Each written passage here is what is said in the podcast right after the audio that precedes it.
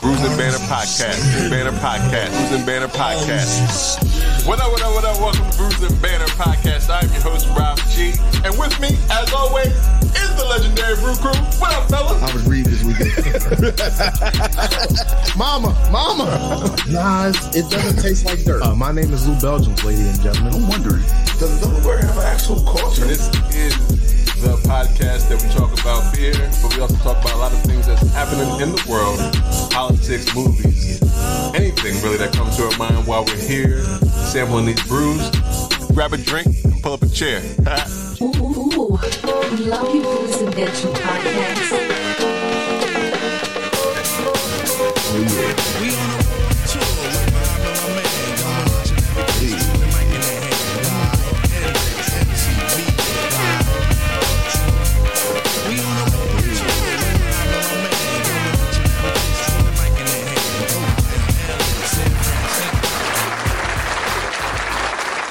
why you play the part? With, you should have just played the part with Delaware in it. Absolutely. That's what I was waiting for. Me too. I thought he was just gonna, if he was gonna play that. Hey, You no. on a, a war tour to go to Delaware? Who who does that? Right. We the first state, so that makes sense. I, I never found no uh, anything wrong about what he said. I was like, yeah, as you should. That's what I said. When Yeah. Award, award tour? What awards you getting in Delaware? It don't matter. It does not even matter. We on the map, baby. we the first state. That's what I mean. I don't understand. We sh- everybody should come to Delaware at least once. Everybody to get does. to, To get to another state. it doesn't matter how they get here and what they doing here, man. Why aren't you from here?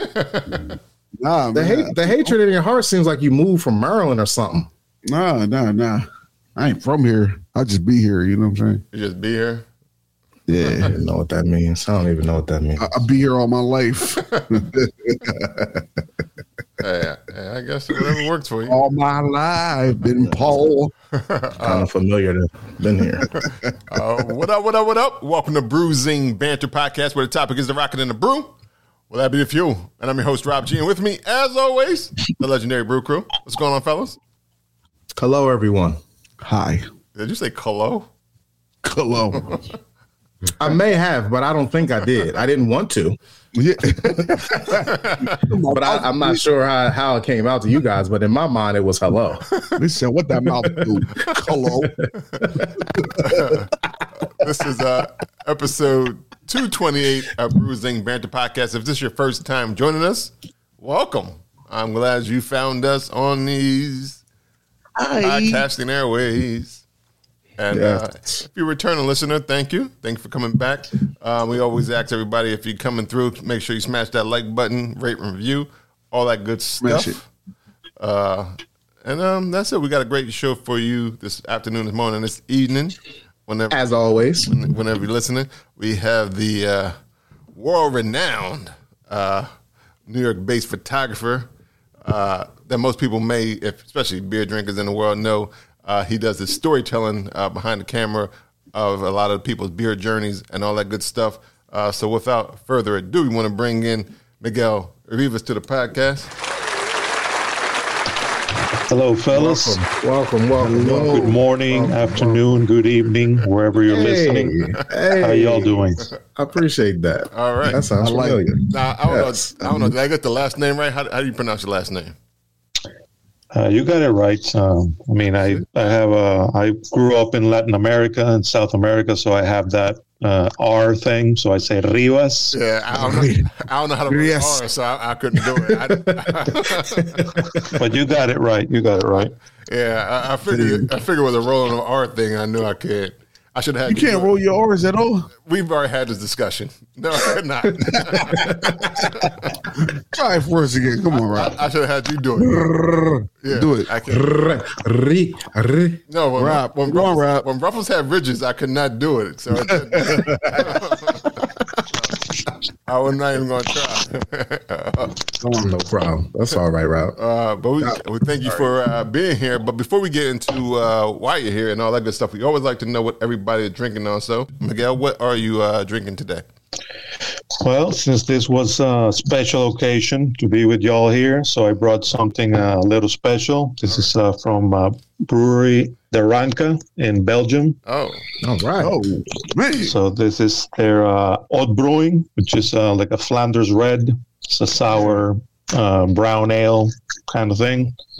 So I figured open it here with y'all. oh, nice. yeah, that's Like a, a sour brown ale type of thing, like a hybrid, like a mixture. Well, it's uh, so uh, Bruin. It's a brown in uh, Flemish, I think, and it's um, it's like an aged um, brown ale, but um, and I don't want to get in too much into technicality because I know that you have a lot of like beer beer people in here, so I don't want to like butcher this. But it's uh, it's Nope, it's a it would have sour beer. been fine. It would have been fine.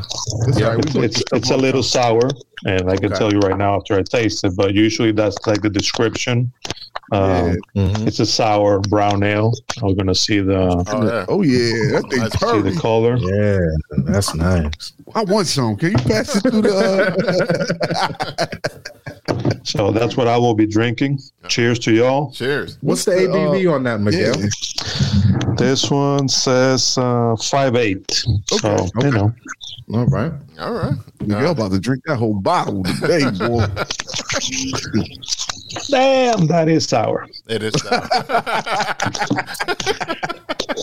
Like my palate was not ready for that. I was just drinking coffee before that, so that just hit and bunkered. Wow. Yeah, Damn, uh, uh, uh, it looked good though. yeah. Is it still? Is it still? This would have been a good a good beer for uh, Thanksgiving to pair with uh, like the cranberry sauce. Oh, right, right, Okay. right. Okay. All right. Okay. Let us know if the flavor profile changes over the, the course of your interview. Like as it warms up Okay. or whatever. Yeah. What about y'all? What are y'all drinking? That's why I keep at Max. All right, all right, Lou. All right, Lou. What you drinking on? Um, because it is officially the holiday season, I'm gonna try to do some holiday beers throughout the rest of our year uh, here. So I have uh, uh, Yoda's favorite brewery, Victory, uh, the Merry Monkey. I'm being sarcastic. Yoda doesn't like uh, Victory sour. He doesn't like Victory sours. I think he would like this one though, Yoda. Because I, Um, don't like victory sours. It's just one sour that I. Right, but we, it took you like a year or two to get over the fact that they make different sours than the one you don't like. That's true. Yeah, so but uh this one is called the Merry Monkey. It's a uh, Belgian style ale with cranberry, orange peel, cinnamon, and nutmeg. Um, it says, and to all a good night. This Belgian style holiday ale combines the beloved flavor profiles of the Golden Monkey with notes of cranberry, orange peel, cinnamon, nutmeg to deliver the delightfully smooth finish. Uh, perfect for merry gatherings with family and friends. Rob, I have malts and hops. It's Pilsner, roasted bar Pilsner and roasted malted barley malts, and the hops are Cascade and uh, Tetnagig, Tetnig, Tetnagang, Tetnagang, Tetnagang. Take gang, gang, Yeah. gang. But yeah, this is what it looks like in the uh in the Brews and Banter uh which is available on sale if you guys want to purchase it. Um it's that's what it looks like. And it, it has a lot of cinnamon in it. I can taste the orange peel. Not en- not enough cranberry to say it was cranberry in there, but the nutmeg like it, it does taste uh very very festive. Very very uh tis the season. And its uh ABV is 10.0%. So Oh, yeah. Mm. That Mary, that monkey is gonna be merry. Yeah, it sure is. That's the name. I'll definitely, uh, I would definitely pass me another, but I would advise to have just one. absolutely. You would have Maybe if you- one. Yeah, have just one. But if you want to have more than another, be at your home or call an Uber. There you go. right, right, because that's that's heavy. That ain't Mhm. big. Yeah. All right. Yeah, but it's delicious. It's re- it's really good. All right. Yo, what you drinking on?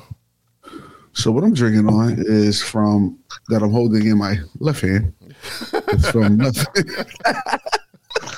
Do you always have to do that? Yeah, I feel like that? you gotta hold the. Don't even let your right hand touch it. You gotta open it with your left hand. You gotta crack the thing open. Cow, right? Pour the glass with your left hand, all that stuff, right? Because from Left Hand Brewing Company, and um, this is their peanut butter milk stout. So as you see, there's peanut butter can- chocolates on there, like kind of like your Reese cups, but you know we can't say that they're Reese cups because we don't know for sure. It could be a They knockoff. they can't say know. Reese cups. They can't say Reese cups. Yeah, they can't say.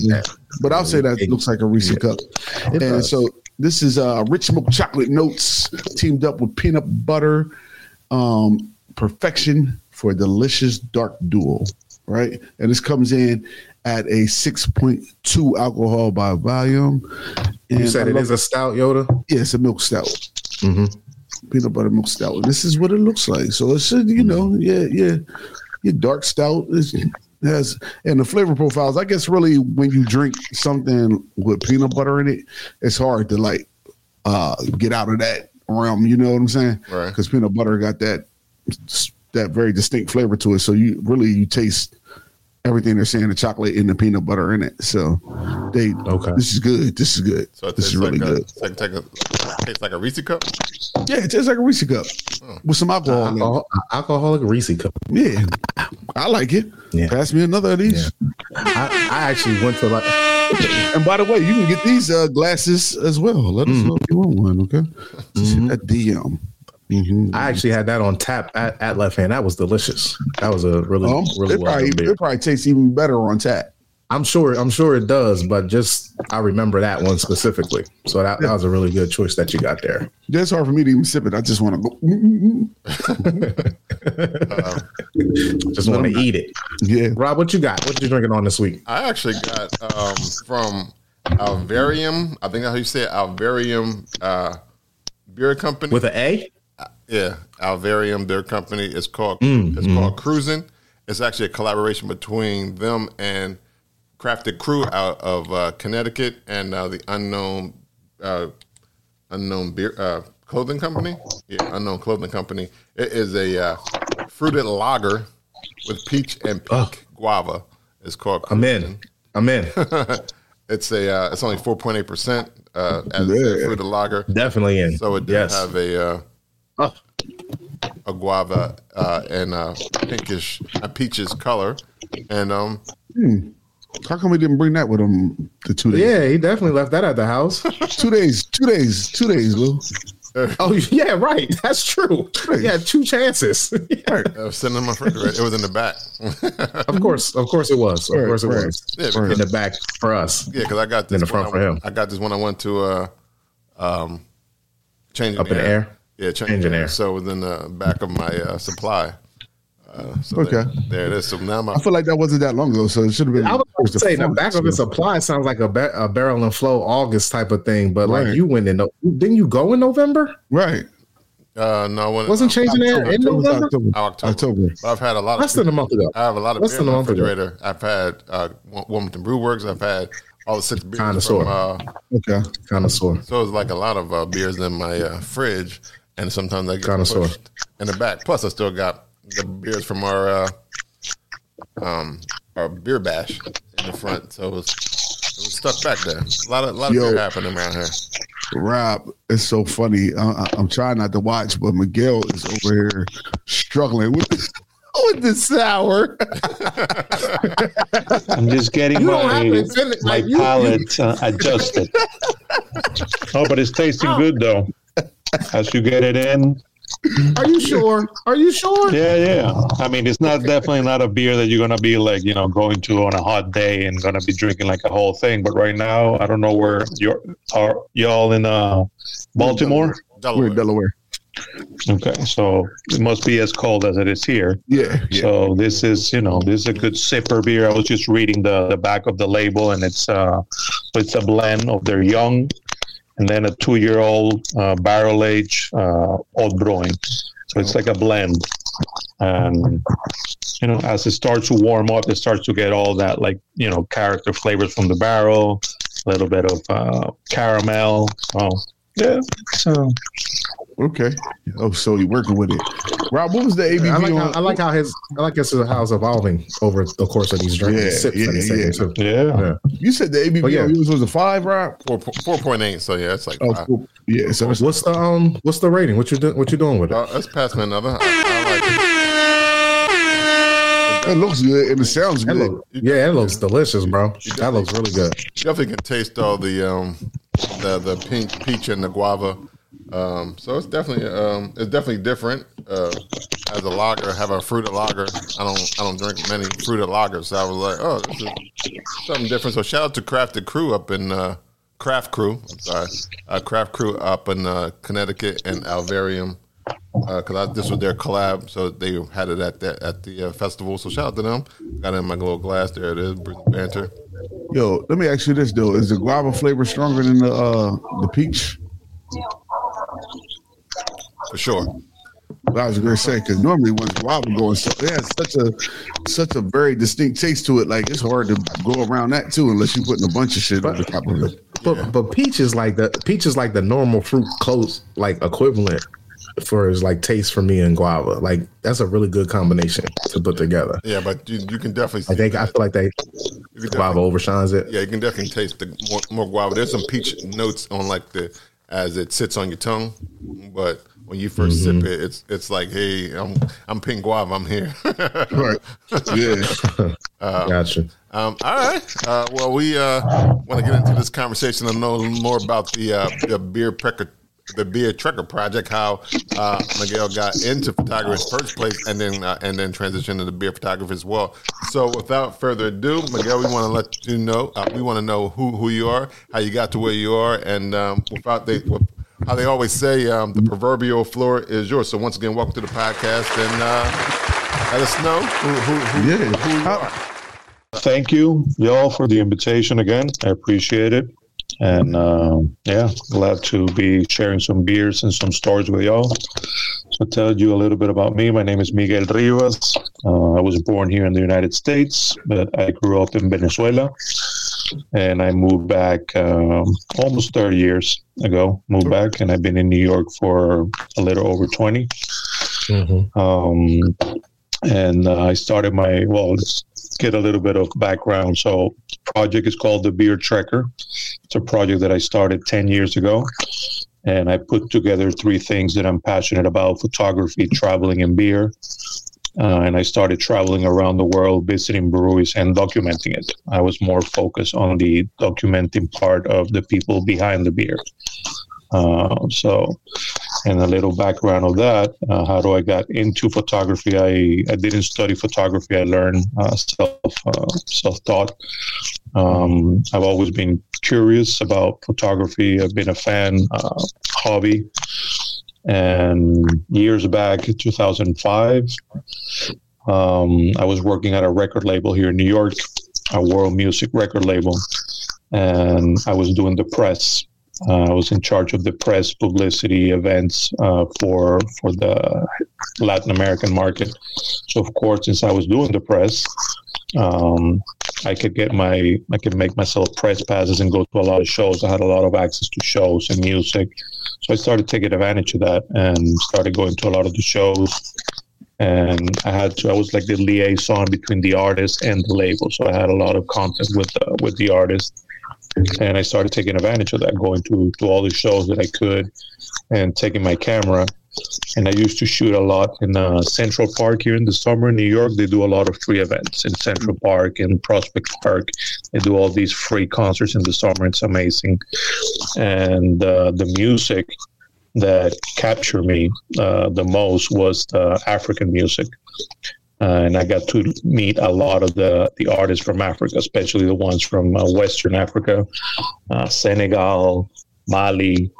Uh, and I became good friends with a lot of these artists. And so I started taking my camera and taking pictures. And I remember at one show in Central Park, I used to see this older gentleman there, you know, one of those guys that you know that's uh, a pro. He had like three cameras hanging, different lenses Right.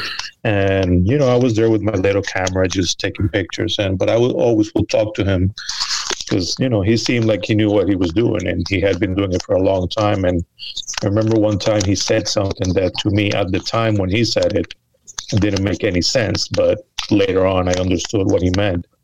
And what he told me was that we don't take pictures here. That's, first when he tells me that i'm looking i was like what this crazy old dude talking about? We all have cameras here. What are you talking not, we don't take He, pictures. he got three of them. and he said, "No, we don't take pictures. We capture moments." Mm. And I was like, "Huh."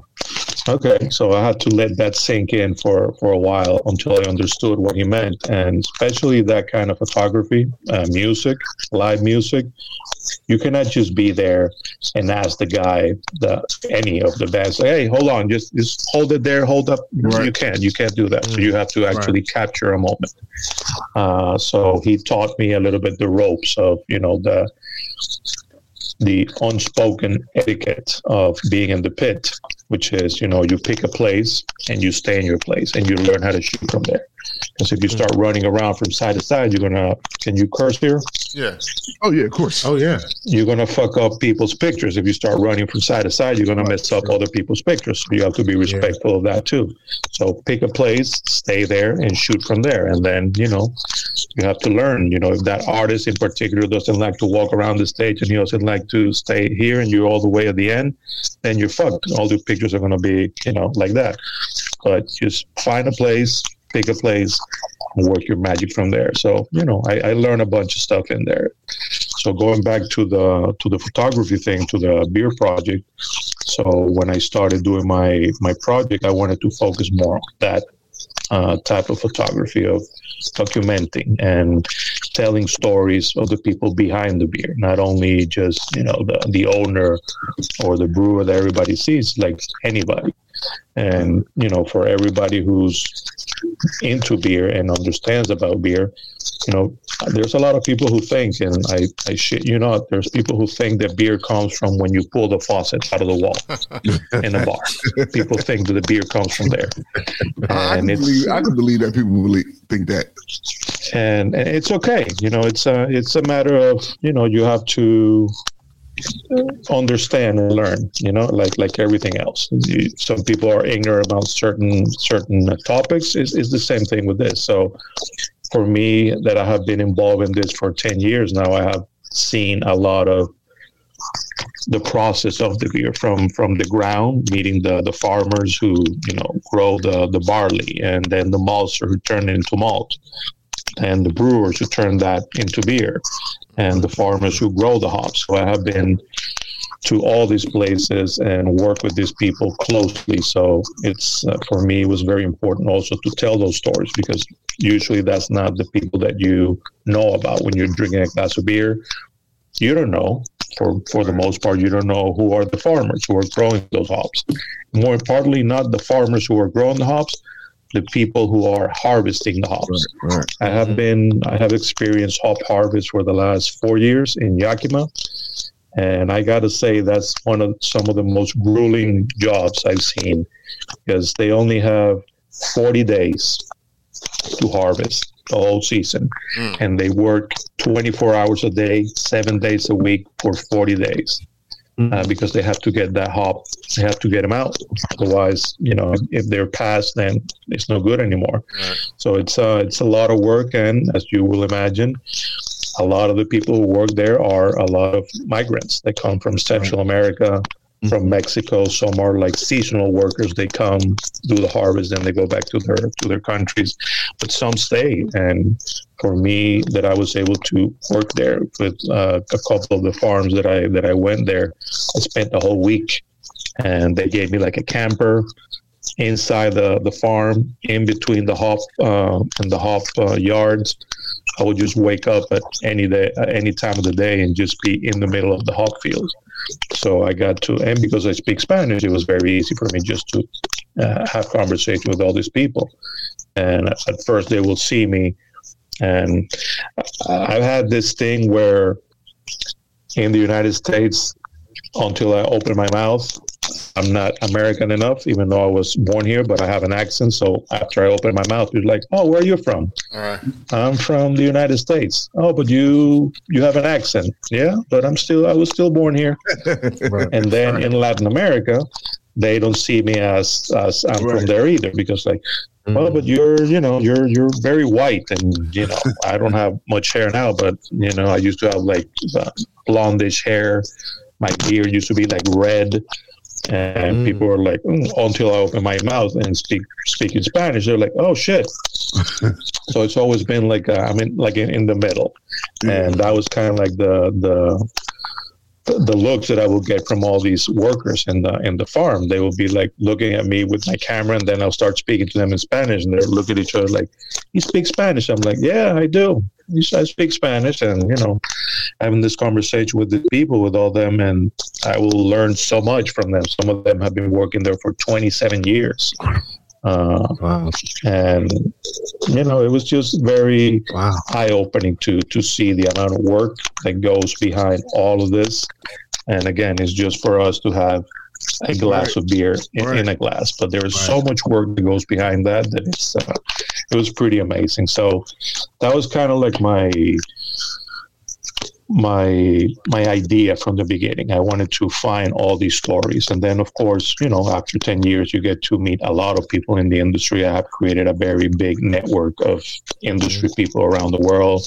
That's how I met Rob at, at CBC. Uh, this year was it this year or last year? This, It was this year, right? It was this year. Yeah. Yeah, that was this year we went.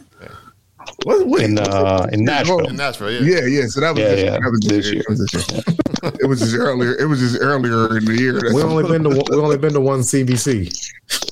I know, but This it's so was my The time Yeah. this was my third. That was your third. This was my third, Okay. but my second one working with the with the Brewers Association. Okay. Okay. Nice. Nice. Yeah.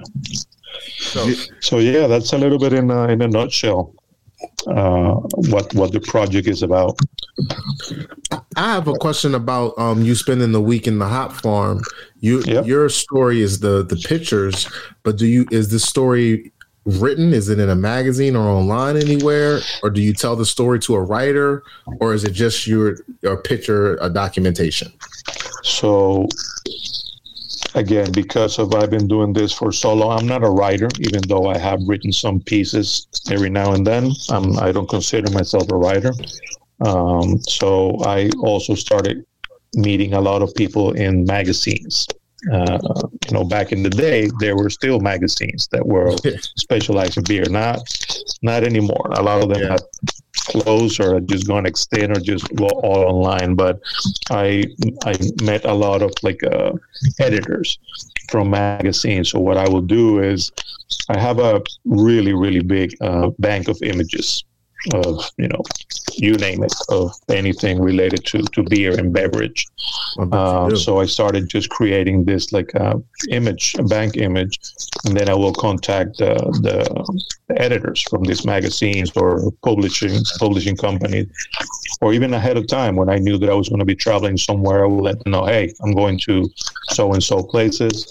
In case you are, you know, you have any story or something coming up, I'm going to have material, and then they will contact me and I will provide the pictures. But specifically for this uh, trip in the farms, I was working directly with the farms, with the family. So they will hire me for me to document uh, pretty much the process, and then they get to use these pictures for, you know, they write uh, pieces in their own blogs, in their websites, uh, or they send it to magazines.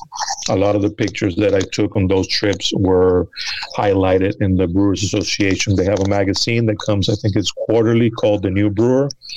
So a bunch of those uh, pictures were featured in there with stories that somebody wrote or or with uh, specific uh, topics that they were talking about, like crop and you know very technical stuff. Uh, But I still have all of that uh, material, so you know I don't know. It's uh, something that people always ask me, like, "What are you going to do with all those pictures? Are you going to write a book? Are you going to do something?" I don't know yet. I don't know yet because I still have so many places that I want to go, Right. and I feel that you know I still need some more material to make it. Uh, But again, I, see, more- I see volumes. I see volumes and compendiums. I yeah, I have thought about that too. Yeah, I don't know. So the answer is I don't know yet one book, what I'm going one to do. book of photograph, one book of your photographs doesn't seem like it'd be enough. Well, it's like a I um, know. it's like a coffee table book, right? Like a coffee table. drink Yeah. where you Like with for, like uh, a thousand pages though. uh, You could, but Yo, I don't know. I'm uh, in, in that sense, and I people have told me this a lot, and I'm sure you have heard this a lot as well. In in life in general, it's like there's ne- nothing is ever going to be perfect. Just fucking do it. right, Yeah. right. I'm more of a I have to make it look like perfect, and that's always been like a, it's not been a good thing. So Yeah. sometimes I just have to like let go and be like, "Fuck it, let's do it." Right. Uh, but it takes a while for me to get there.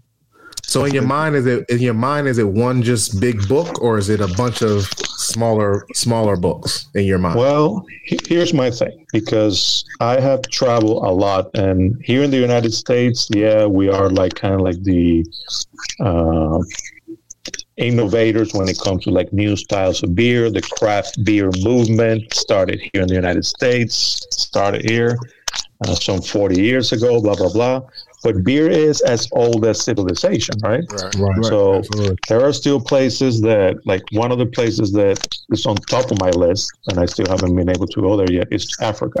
Like I want to go to Africa, and even though there's a lot of countries there that you know don't drink because of religious beliefs, uh, but there's still fermented beverages. Like for example, in South Africa, there are some fermented beverages, not necessarily beer, but it is some. It could be a style of a beer uh, that I know of these, and I have tried some of these here in the states actually. Hmm. Um, but it would be amazing to find the people who actually make it there, or go to Western Africa and meet, you know, with the folks over there as well and see what they're doing. So for me, learning about those stories and being able to capture that, that will be more interesting for me than going and having a book with a bunch of all these like hype breweries that are in the United States. They're, Right. they're all the same. They're all in the in the you know commercial complex. Right. There's nothing, you know. Like I, I just spent a month and a half in Brazil uh, a couple of months ago, and just traveling around Brazil and visiting all these places. Uh, I saw beautiful breweries that are like nested in the middle of nowhere, and they're like a farm, and it's just like a husband and wife and their family running that. Those are the kind of stories that I like to tell, and then they're visually more beautiful because they're not in a warehouse. It's uh, actually nature, and you're learning about processes that they're doing, and it's something unique, right? So I'm still, I think I'm still holding on to like get a little more of that content that that I want to get to make it more round. Yeah, Miguel, Yes. let me know if you ever need to hire like a bag boy or something. Listen, Uh, three of them. If you need three of them, Cameras and shit. because because I feel like, I feel like Miguel now. Miguel has like three cameras. No, Miguel has three cameras now, so we all each can hold one of them. All right. Just well, bring four. I want to go to I want to go to Africa and Brazil for a month and a half. Right. Well, I know I want to see I want to see a natural brewery.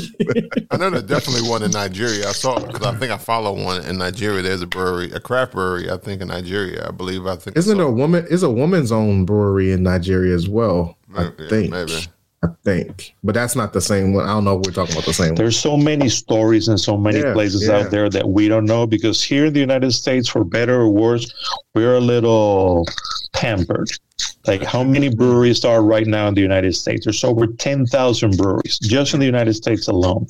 That's a shitload of breweries. Yeah. Whereas, you know, people here are, again, because they have that aura of they are the innovators, people are not looking outside of their bubble Ah, or what, what else is out there. So when I come from my trips and I talk to friends, brewers here, and I start telling about all these places that I saw in Colombia, in Peru, in Ecuador, in Brazil, they have no clue. They have no clue about this brewery. Oh, I didn't know they existed. And then they try the beers and they're like, God damn, they make that shit there? Yeah, they make that shit there. it's even better than yours Right. Yeah, but you just yeah. don't know about it.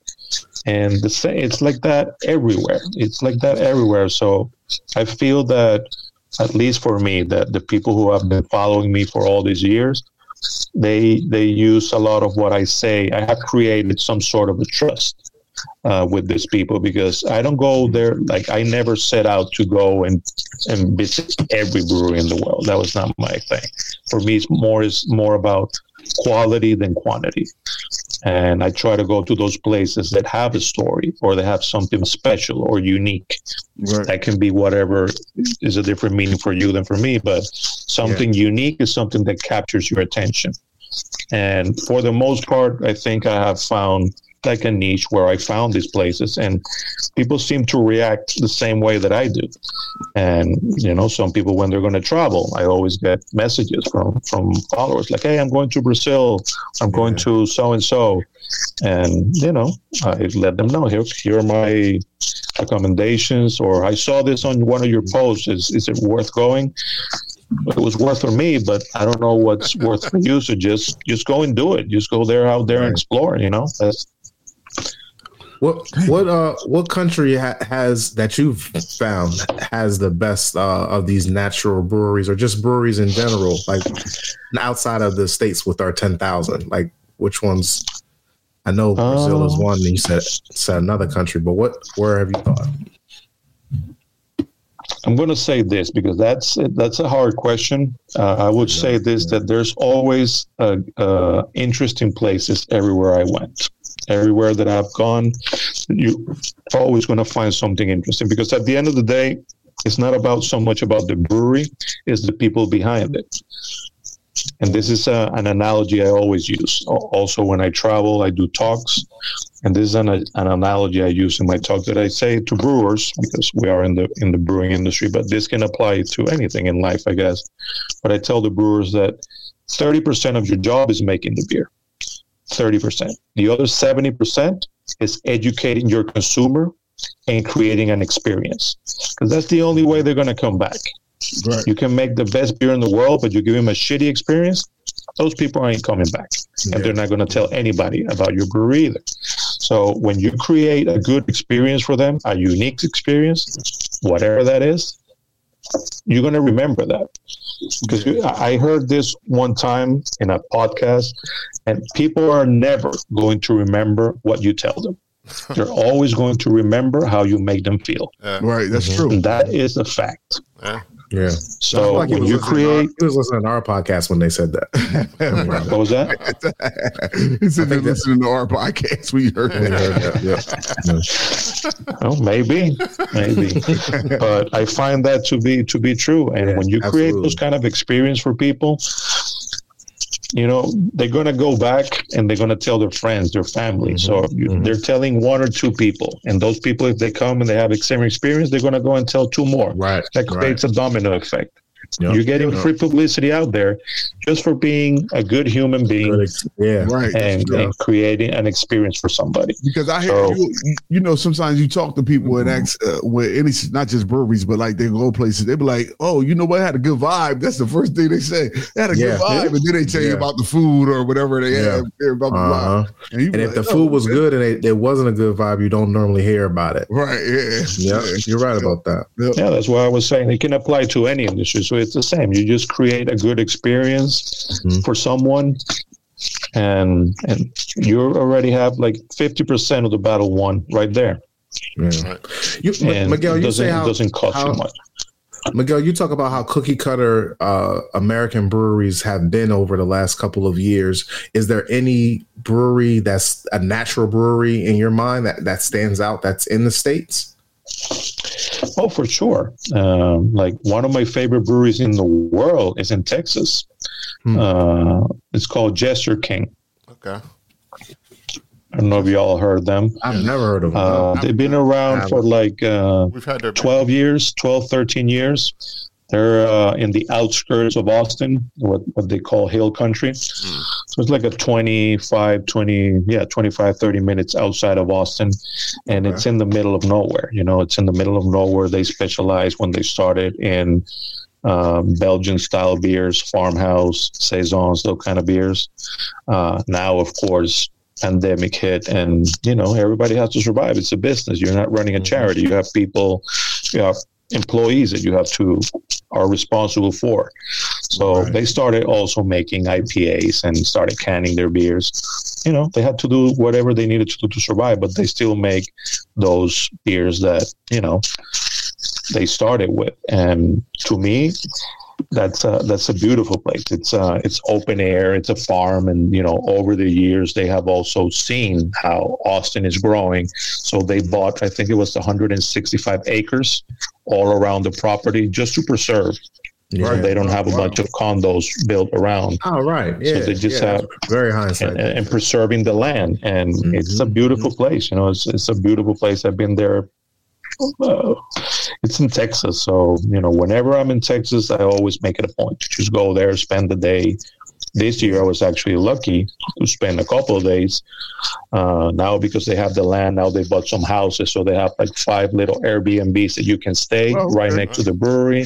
Oh, man, they they doing geniuses, right yo. way. Yeah, they doing it the right way. That is it. Yeah, so it. but for me it's um I, I explained this a few times in some of the podcasts i've been invited to but for me to be able to do my job as i was saying earlier for me it's not about going and visit every brewery right and so i have a set of let's call it i'm not going to call them rules let's just say there are a set of parameters that i look for when i decide if i go to go and visit a brewery and take pictures of the brewery so number one they have to have a story because that's the only way it's going to make it at least easier for me to be able to tell that story Mhm. with my pictures. Number two, they have to have good beer. Number three, they have to be good people. Like I don't care how much of a good beer you think you make, but if you're a piece of shit human and you treat people wrong, then I'm not interested. I'm out. Uh, and then you know they have to be involved in some sort of like with their community because at the end of the day, that's something that we have lost here in the United States with with all these breweries around. It's community, that sense of community. At the end of the day, when you go back in time, every little town in Germany, in Belgium, and in the you know Eastern European uh, countries, they had a small brewery in their town, in their village, and that was the brewery. You will go there, just you know, to meet up with your friends and talk shit, talk about sports, talk about politics, talk about whatever, vent, because bartenders are also therapists. So you vent all your shit out. But that was it. It was a sense of community. And then you will go back home, go back to your home and do your thing. And we have lost that a little bit here because now everybody's about selling. And again, I understand it's a business and you know you have to do what you need to do, but we have we have lost a little bit that sense of community where people go and get together. Hmm. And you know, just have a beer or two and again, now you see all these people making all these like imperial pastry and marshmallowy styles that are 15%. How many of those can you drink and Right. then leave there and function? Right. Not very much. So when you see when you see that kind of culture in places one. like Me. England, for example, the pub culture, all those beers that you drink there are like four percent, Or yeah, Yep. yep. three and a half, four, five percent. You can Mm-hmm. have three, four, five, and you live with a little, you know, a little buzz, but you still can function. And you go back home and you go just on sits with your your day. belly. That's it. It's just a belly Yeah. sitter, but it don't make you. out But, here- but yeah. nowadays, you go into a brewery here and you have a, a tap room with 20 lines and they have all IPAs, triple IPAs, 9, 10%. Like, I don't drink IPAs. I never liked them. Oh, So it's oh, always for me a problem when I walk into a brewery and I see the 20 la- draft lines, all IPAs. All right, I'm out. yeah, have a good day. there's nothing there I can drink.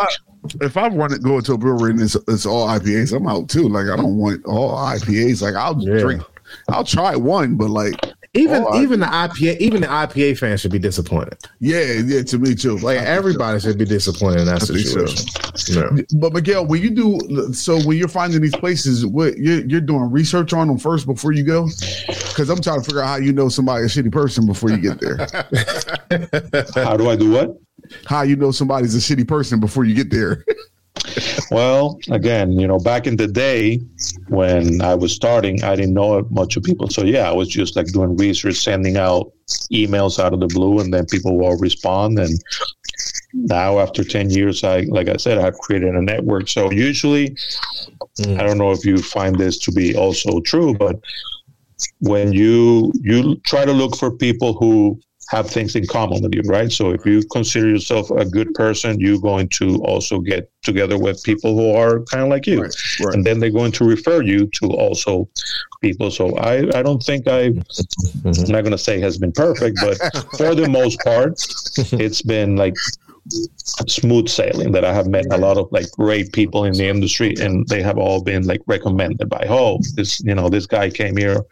And again after 10 years I have become friends with a lot of these people like mm-hmm. friends that if I go to this place I stayed at their house. And you know we have cre- that for me has been also the most important part not only about going to the place and visiting and taking pictures for me has been more about cultivating those relationships that's the, that's the hard part because I could just go to a brewery, take pictures, and then I'm out and I leave.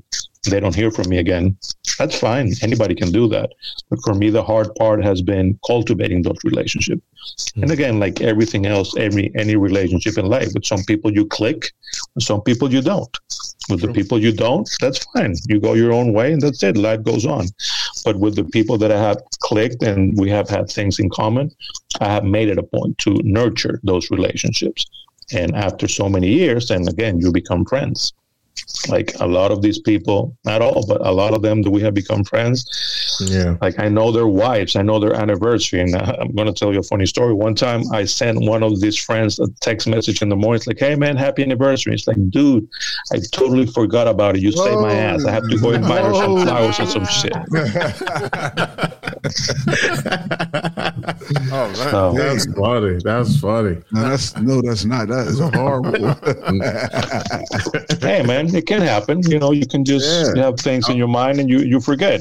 Yeah. You're gonna get a You got a you're gonna get a saved whoop ass when you get home, but And look, he didn't because of Miguel. He did definitely have flowers and something else ready for his uh, significant other. That's what's up. Miguel say that man like Now you were you, now you kind of you kind of walked it through how, how you kind of discovered uh, the storytelling and photography and stuff like that. But when did when did you come to it? Was there a particular specific shoot or something that said, "Hey, I want to do this uh, all the time"? Like, Take there a pictures, specific moment? like take pictures. I want to tell the story behind the scenes of the the brewery. Is there like one particular brewery that you were at and you were shooting and like, you know what, this is. This, these are stories I want to tell. Like, when did you really decide that this is what you want to start the beer, uh, the Beer Trekker project? Okay, so um, again, I grew up in Venezuela. So in Venezuela, we had uh, we didn't have a very big beer culture. We had like uh, a couple of industrial beers, like the Budweiser from here, usually like lagers, industrial lagers. So that's what I grew up. Uh, well, grew up when I was of age of drinking, uh, trying. You know that one beer. So that's all I knew about beers.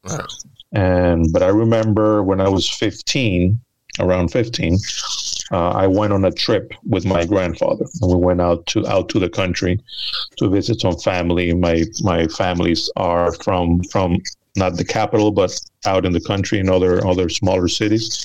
So we went out there because he had some business to to attend with other relatives. And I remember one one afternoon we were in this farm. They were all playing domino, and I wasn't. I was just like you know hanging around the farm, and they were all drinking this beer, this blonde pilsner, and there was like a a cooler. So I opened the cooler and I saw a bunch of black cans in the bottom that nobody was touching. So I grabbed one and I read it, and it said Bock, Mm, like the German style Bock. Yeah. And I look at it and I ask people, why is anybody drinking this? And it's like, oh, that's shitty. Nobody, nobody likes that. I'm like, okay, well, I'm going to grab one. and I asked my grandfather, can I have one? And he, and he just looked at me. He's like, yeah, go ahead. So I grabbed one.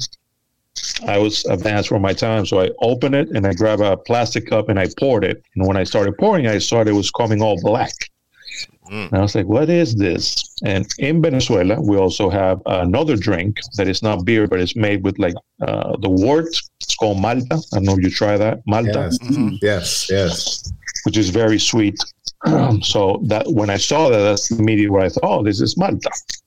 And I tried it, and it, it was not Malta, and it, and it had alcohol, but you had you know that style of beer is like roasted malt, so it's like it was had this very like coffee notes and chocolate and very like charred malt.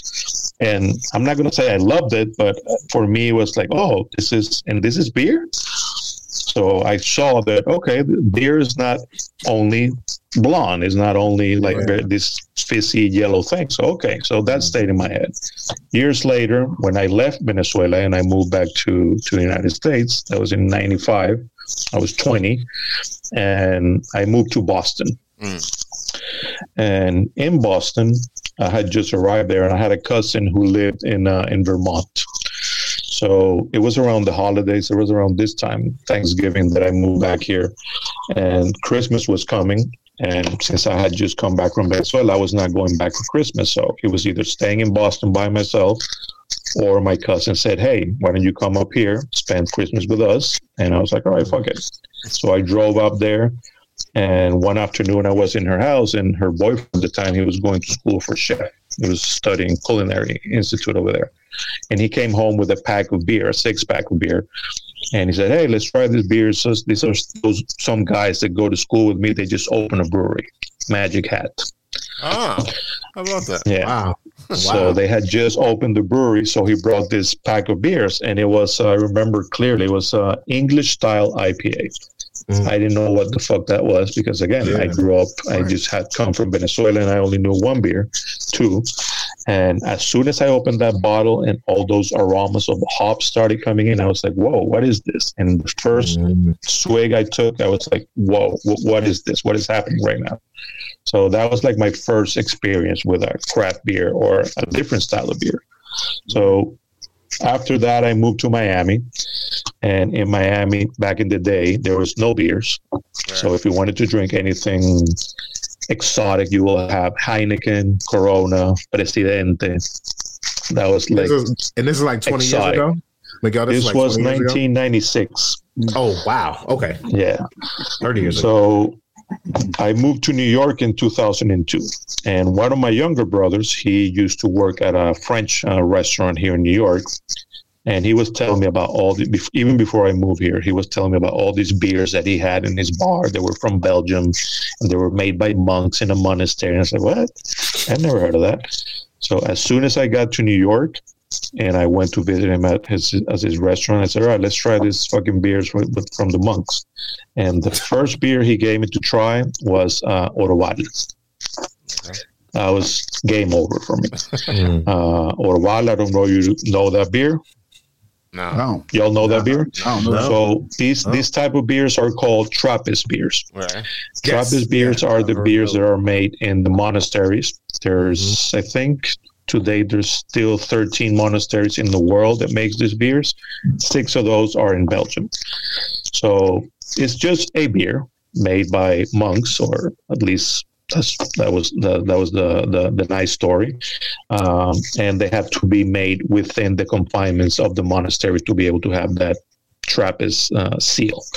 Uh, they don't they don't make money out of these beers. I mean, they sell it, of course, but it's not for profit. So all the money that they get, at least those are the requirements to get the seal. So all the money that you get is to fix anything that needs to be, you know, pay the bills, get whatever uh, things that you need at the monastery, and then any residual it has it goes to charities. So those are some of the things that that is uh, you need. Miguel, can I ask you a question? I, let me Yes, ask you a question. Is, is there so Trappist beer is always made by monks in one of those thirteen monasteries? So back in the day, yes, but again, Okay. it's been happening for a long time. So a lot of these monks have died, um, Mm-hmm. and no new monks want to make beer anymore. So they have to hire a brewer. But they're still inside a monastery, so they're still monks. But if it's all so the if monks it's- make if beer. so if you buy a Trappist beer, it's from out of a mon. It comes from out of a monastery. It was, or it's supposed to. it should be. Yes, yes. Okay. Uh, and and you will see the the it has a, a seal like Trappist. Mhm. So Yeah. there are very famous ones. There's one called Chimay. Yeah. I don't know if you heard of that one. So Chimay, Orval, uh, Rochefort. Uh, there was one that at some point it was called the most the best beer in the world. It was called Westvleteren and Westy 12. Uh, so all these beers, and they're pretty heavy beers. Usually are like quadruples, so they're like 11, 12% beers. Delicious beers though. So those were the beers that I first tried when I got to New York. So I tried the Orval, and then I tried all the the all the other Trappists that he had there. And for me, that was a game changer. I was like, wow, this is amazing. These beers are delicious. I love them. So for 10 years here in New York, I started trying any beer from Belgium that I could get my hands on. I was educating my palate, learning about all these beers, just tasting, tasting, tasting. Fast forward 10 years, 11 years, I decided I want to go to Belgium and I want to go visit these monasteries where they make this beer. So in 2013, I went to Belgium for a week. I rented a car and I visited all six of the Trappist monasteries in Belgium. Um, I was a tourist, so I couldn't get in. So, but I still drove to all the monasteries, and on the outside, I just took pictures. For the most part, these monasteries, because you know they have to sell the beer. So, usually across the street from the monastery, they have either a shop or a bar where they sell the beers. You can drink them there. I have tried most of them here already with my brother, but it was still fun to drink them there. Absolutely. Uh, yes. And then while I was there, I, I said, well, what the fuck? Oh, this also happened while I was there. I was posting some pictures uh, on my personal Instagram account. And we're talking about the early days of Instagram. Right. I was posting all these pictures in my personal feed. And after a couple of days, I started getting messages from family members and friends like, hey, man, is everything okay? I'm like, yeah, man, I'm in Belgium. I'm drinking beer. Like, yeah, exactly. Like all the pictures that you're posting are beers and stuff. Are you okay? Do you have an alcohol problem? and I was like, you know what? Fuck all of you. Like, I don't need to be giving explanations of what am I doing with my life. Vacation. So I created this account, uh, the Beer Trekker, and it's implicit in the name. So Right. if you're gonna follow, this is all you're gonna see and all you're gonna all you're gonna get. right, so right. Miguel, so Uh, the beer, he the beer did that because of his family. You're right. Did the beer And taste friends. different? Did the beers taste different from when you had them here In New York? versus when you had them in Belgium? Um,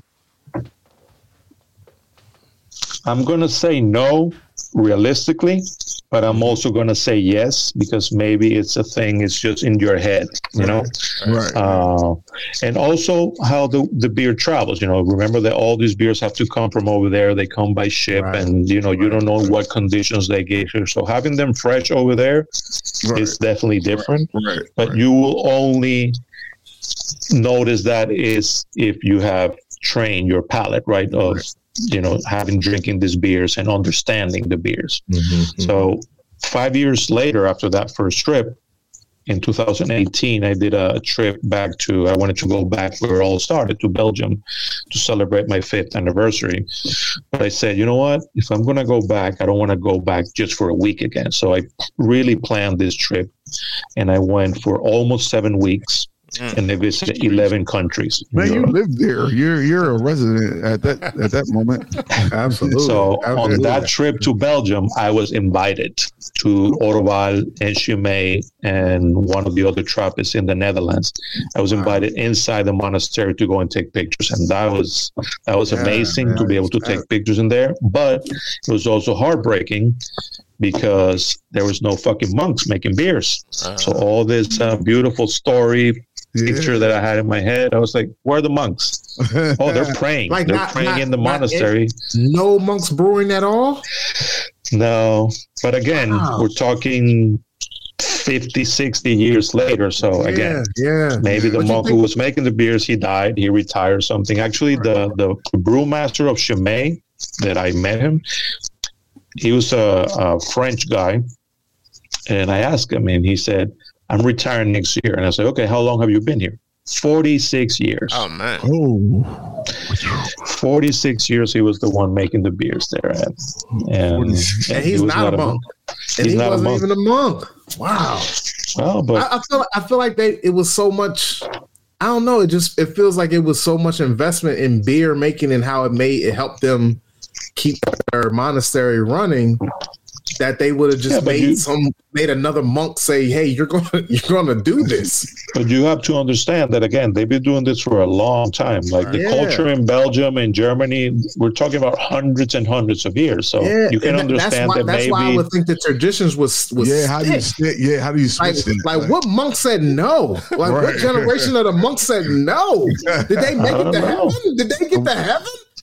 Like not beer. They didn't get the beer heaven. I know that. I know they ain't, It was- they ain't drinking beer in the All heaven. the They monks still to- drink the beer. They just That's don't want to make it because it's a lot of. Uh, I don't know if you have been to a brewery, but it's a lot of Yeah, fucking work lot of working in a brewery. I do, I do, but but when I think about monks, I think about kung fu and praying, and I like if that's all they you do They do the praying. I don't know about the wanna- kung fu, maybe- but uh, they it do the depends on praying. it depends on the region. It all depends on the region. Some of Yeah, them kung yeah. fu, but uh, I figure you got some time. You you definitely have some time to, to do something else. No, that they wanted to. Well. they wanted to free up their time to do. Well, maybe more you praying. don't. They wanted to do more. Yeah, praying. maybe. Uh, yeah, absolutely, absolutely, It was like- absolutely. it was like we. They asked me if I wanted to stay one night or a couple nights. I said no, because you're not going to stay there for. You're not going there on vacation. Like you're going to do the same shit that Right. they do. And you have to wake yeah, up yeah, yeah. every day at three thirty. That's when praying starts. And then they do like seven prayers during the day. I was like, yeah, no, I'm good. Yeah, yeah. Where's the brew section? Can I get to the brewery section? I'd rather brew the beer. that that they took me and I went and they have all state of the art, especially like those big ones like Chimay or the Wild. They have all like state of the art equipment Right. because they are producing a lot of beer and they are selling it worldwide. So yeah, they have a pretty big And- infrastructure.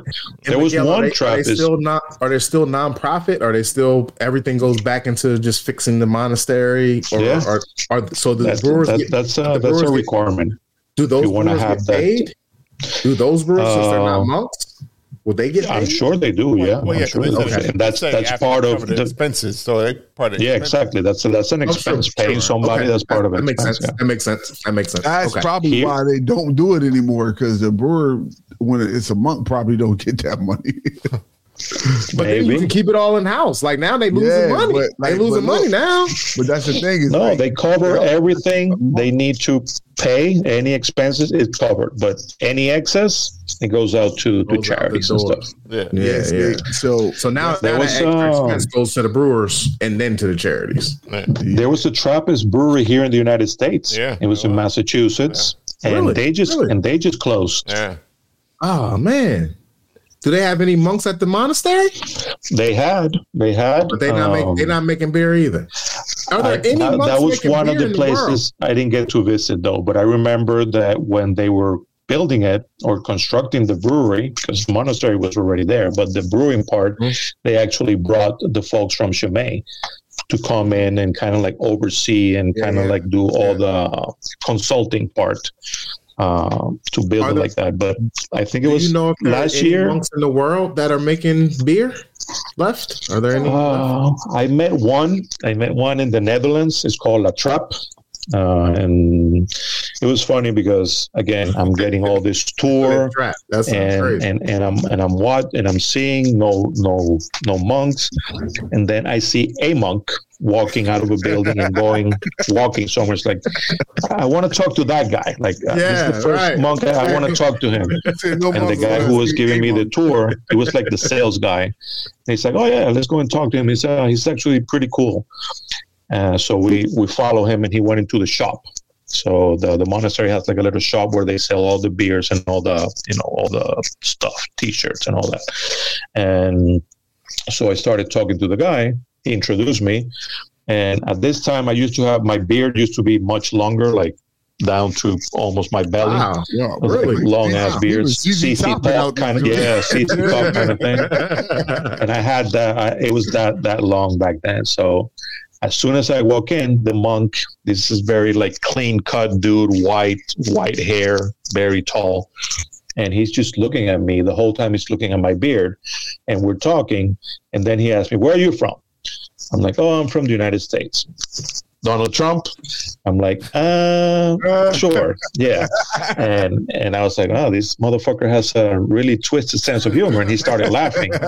And then we keep talking, and at some point, I asked him, so do you make beers? And he said, well, when I was a young boy, I used to make beers, but uh, I'm tired and I have no more patience for that. I'm like, okay, so. He was making beer. I don't know if he was making beer there at the monastery, but he was. Okay. He told me he was making beer, and then I asked him, "Can I take a picture of you?" Because I want to get a picture of him. He said, "You'll take a picture if you're with me." I'm like, "Mm, "No, I'm the photographer, so I'm usually behind the lens. So I'm no." And he's like, "Okay, then no picture." Uh, I'm like, okay, so you want a picture, and I have to be right. Can I take a picture with you, and then I take a picture of you? Okay. So I gave my camera to to my friend who was giving me the tour, and I'm standing next to this dude, and he's just looking at my beer, and then he leans over, and he's like, "Do you mind if I touch your beer?" I'm like, okay. And he just grabbed the beer and started pulling it. And my friend's taking all these pictures. So I have all these pictures and Yeah. I'm just cracking up and the guy just pulling. And then I'm the glad, he, like, I'm glad he asked you for your permission first. That's that was yeah, yeah, yeah. Well, And then and then he said, and then he says, um, "Do you want to be a monk?" I'm like, "No, I'm good." He said, "You look like a monk. Like you have no hair, you have the beard. We need young people like you." I'm like, "Nah, I'm good." But thank you, thank you for asking. He recruited like, you. he recruited you. He saw something in you, Miguel. "Yeah, yeah." It's like that man has talent. That man, that man has a talent. I see it. I see it. That Wow. was that was a fun day. because it's probably a bunch of younger people that don't want to be involved. Yeah. And so Yeah, can hen- see him hence hence like, less less monks brewing because Right, it's not right, enough to right. even want to want to actually be monks. yeah. Because even though it, 'cause Uh, this it's, uh, person it's a inspired- commitment, you know. They have very Absolutely. It's less nuns out here. very- Yeah, it's a very it's a lot of specific uh, type of life, very secluded. Like they don't have a lot of contact with the outside world. They're inside. They have, you have to be like a hermit kind of thing, you know. Like Yeah. they pray seven times a day. They go eat. There's a lot of downtime. So it's not it's not a way of life for everybody. Yeah. You know, you have to have a very specific type of personality, I guess. Yeah. And then with like with like social media, you seeing what like all the devastation in the outside world. So like as a young man, would you think your prayers are going to help? Whereas back in the day without social media, you're like, oh, my prayers are going to help this world. Like Gandhi did it the right way. Let me do what he doing. Yeah. Stuff like that. Yeah. No, I'm I'm Gandhi, curious. Now, Gandhi's the most famous monk, huh? Is he a monk? I don't even know. I just I'm I just Was he a take I Gandhi. I I, thought he don't was. yeah, I thought he was. I, I just threw it out there. Um, I'm curious to know, like, uh, Okay. you said, you said um, you want to go to like Africa and do uh, pictures like that. Besides Africa, uh, is there another place that has beer culture that you want, you have not gotten to that you want to explore as well? Or where specifically in Africa too, because they got a lot of countries there. It's not just one place. Uh, well, for me, just culturally, because I have met a lot of people from there and I have a lot of very good friends from there. Like I said, Western Africa, all that part, like um, Senegal, Mali, um, the Ivory Coast, um, all that area. But you know, anywhere that I that I go, I will be. There's a beer competition that's getting a lot of, of reputation now. It's in South Africa though, uh, but it's a beer big beer competition. There's I think it's the only one, and they only work with African breweries, so it's very like local. Yeah. Um, I'm also a judge, so when I travel, I sometimes go to co- beer competitions. Uh, so this last year, I wasn't invited, but that's that's uh, a, a competition that I would like to go just Absolutely. to ex- to have the experience, and then while I'm there, just just travel. But it's a big ass continent. So just moving from all the way in South Africa all the way to the north. That's a, that's Yeah. a long ass trip. I just saw that in Brazil. seven weeks. That would be more than seven weeks. Yeah. In, Yeah. in Brazil alone, uh, it's just a country, but it's so big. It's almost as big as the United States. And you don't realize that, like, you see it in the map and you're like, oh, yeah, that shit's big. Yeah. But you don't realize how big it is until you're there. Mm. I was there and just traveling from, again, it will look very short or close distances, but I, I do a lot. I did a lot of like bus and I went from Rio to Sao Paulo, which is some of two of the big uh, cities. Mm. It was like 10 hours, 11 hours by bus. Mm. And that's just one way. So you spend a lot of time on, you know, on on the road, just just Mhm. Doing doing the travel. And and I didn't get even to scratch the surface. I went to like three of the big cities, but there's in every region that you go is different. Like you go from Rio to Sao Paulo, completely different. Then you go to the center, Belo Horizonte, which I also went, completely different. But then they have the Amazons, which is like in the jungle, all the way in the north, or you go all the way to the south, and it's completely different. So it's uh, that was a pretty eye-opening experience. That was the country that I always wanted to go, and just having the experience to go there and it was amazing just to so you were asking what other places like brazil Yeah. uh, if, if I had to write something about them, it would be they are the sleeping giants. Mm. And when those motherfuckers wake up, it's going to be game over. Yeah. It's going to be game over because there is so much stuff happening over there in terms of like the quality is there, the passion is there, Wow. and they have everything. They have everything that they can make it work, like local fruits and local ingredients. Right. Um, so it was it was very exciting. But again, every place that I've been, there's a, a magical place that I have found. Like in Colombia, for example, I was in Colombia. I've been to Colombia like five times now. And last year or the year before, I went down there and I went to Medellin for the first time. And I met, uh, I have a friend, several friends who have breweries, and they took me because, you know, they take me to some unique places, let's call it that. some unique places. Why? Why? And- you, why are we calling them unique? What's what's? Well, no, because I could say special, but that could be very, you know, Oh, let's, okay. let's just say unique. Yeah, unique. Um, so this place is um, is the hood. It is the actual hood, Right. and it's called La Comuna Trece. And La Comuna Trece is one of the biggest. Um, but when I'm saying hood, I don't think here in the United States we understand that. Because right, if I say hood to you, that's going to be a very specific thing. Right. So right. have you heard of like shanty towns Yes. Mhm. in all these Yeah. countries like Oh, favelas and all that? Oh, okay. Yeah. Yes. So yes. that kind of hood. That's what the they hood. drove what they drove through in Bad Boys Two or Three, whatever that was. Yes, something like the that, but that was hill. Hollywood. So this is the real shit. right, right, absolutely, absolutely. And uh, but this place back in the day, like in the eighties, this used to be one of the most dangerous hoods in the world because that's where all the people from the um, from the cartels were hiding. Mm. These were just like hideouts. So this specific place in Medellin, called La Comuna Trece, there was like a let's call spade a spade. It was like a genocide that happened there Mm. during uh, the the Bush era. He got in with the the president of the time in Colombia, and he just said, "I'm going to give you." military i'm going to give you weapons i'm going to give you the airplanes the helicopters and we're just going to bomb the shit out of this place to get all those motherfuckers out but by doing that it was collateral. So they killed a lot of innocent people that were just living there. They just happened to be living there. So a lot of people died. And there's still you can see this. This was like over 30 years ago and that's still shit. It's still there. Like you can see it. And i went to this place with my friend. So the people there they just said well you know what? We're not going to keep like dwelling over this shit 30 years later like we're, we're never going to evolve if we continue doing this so all right let's let's do what we need to do so they converted that place as one of the most touristic places now in the world Oh, so all the instagram people who want to do their fucking instagrams and their reels Yeah. they go there Yeah. so they're capitalizing on that. So they do tours. Some people say it's morally wrong. Well, it's not like nobody's exploiting them. The people who are giving the tours, they live there. So they're getting money inside the community. They're getting money in. They have all the artists there. So they have some of the most amazing graffitis. The whole place is full of graffiti. So they have local artists that can go and do that.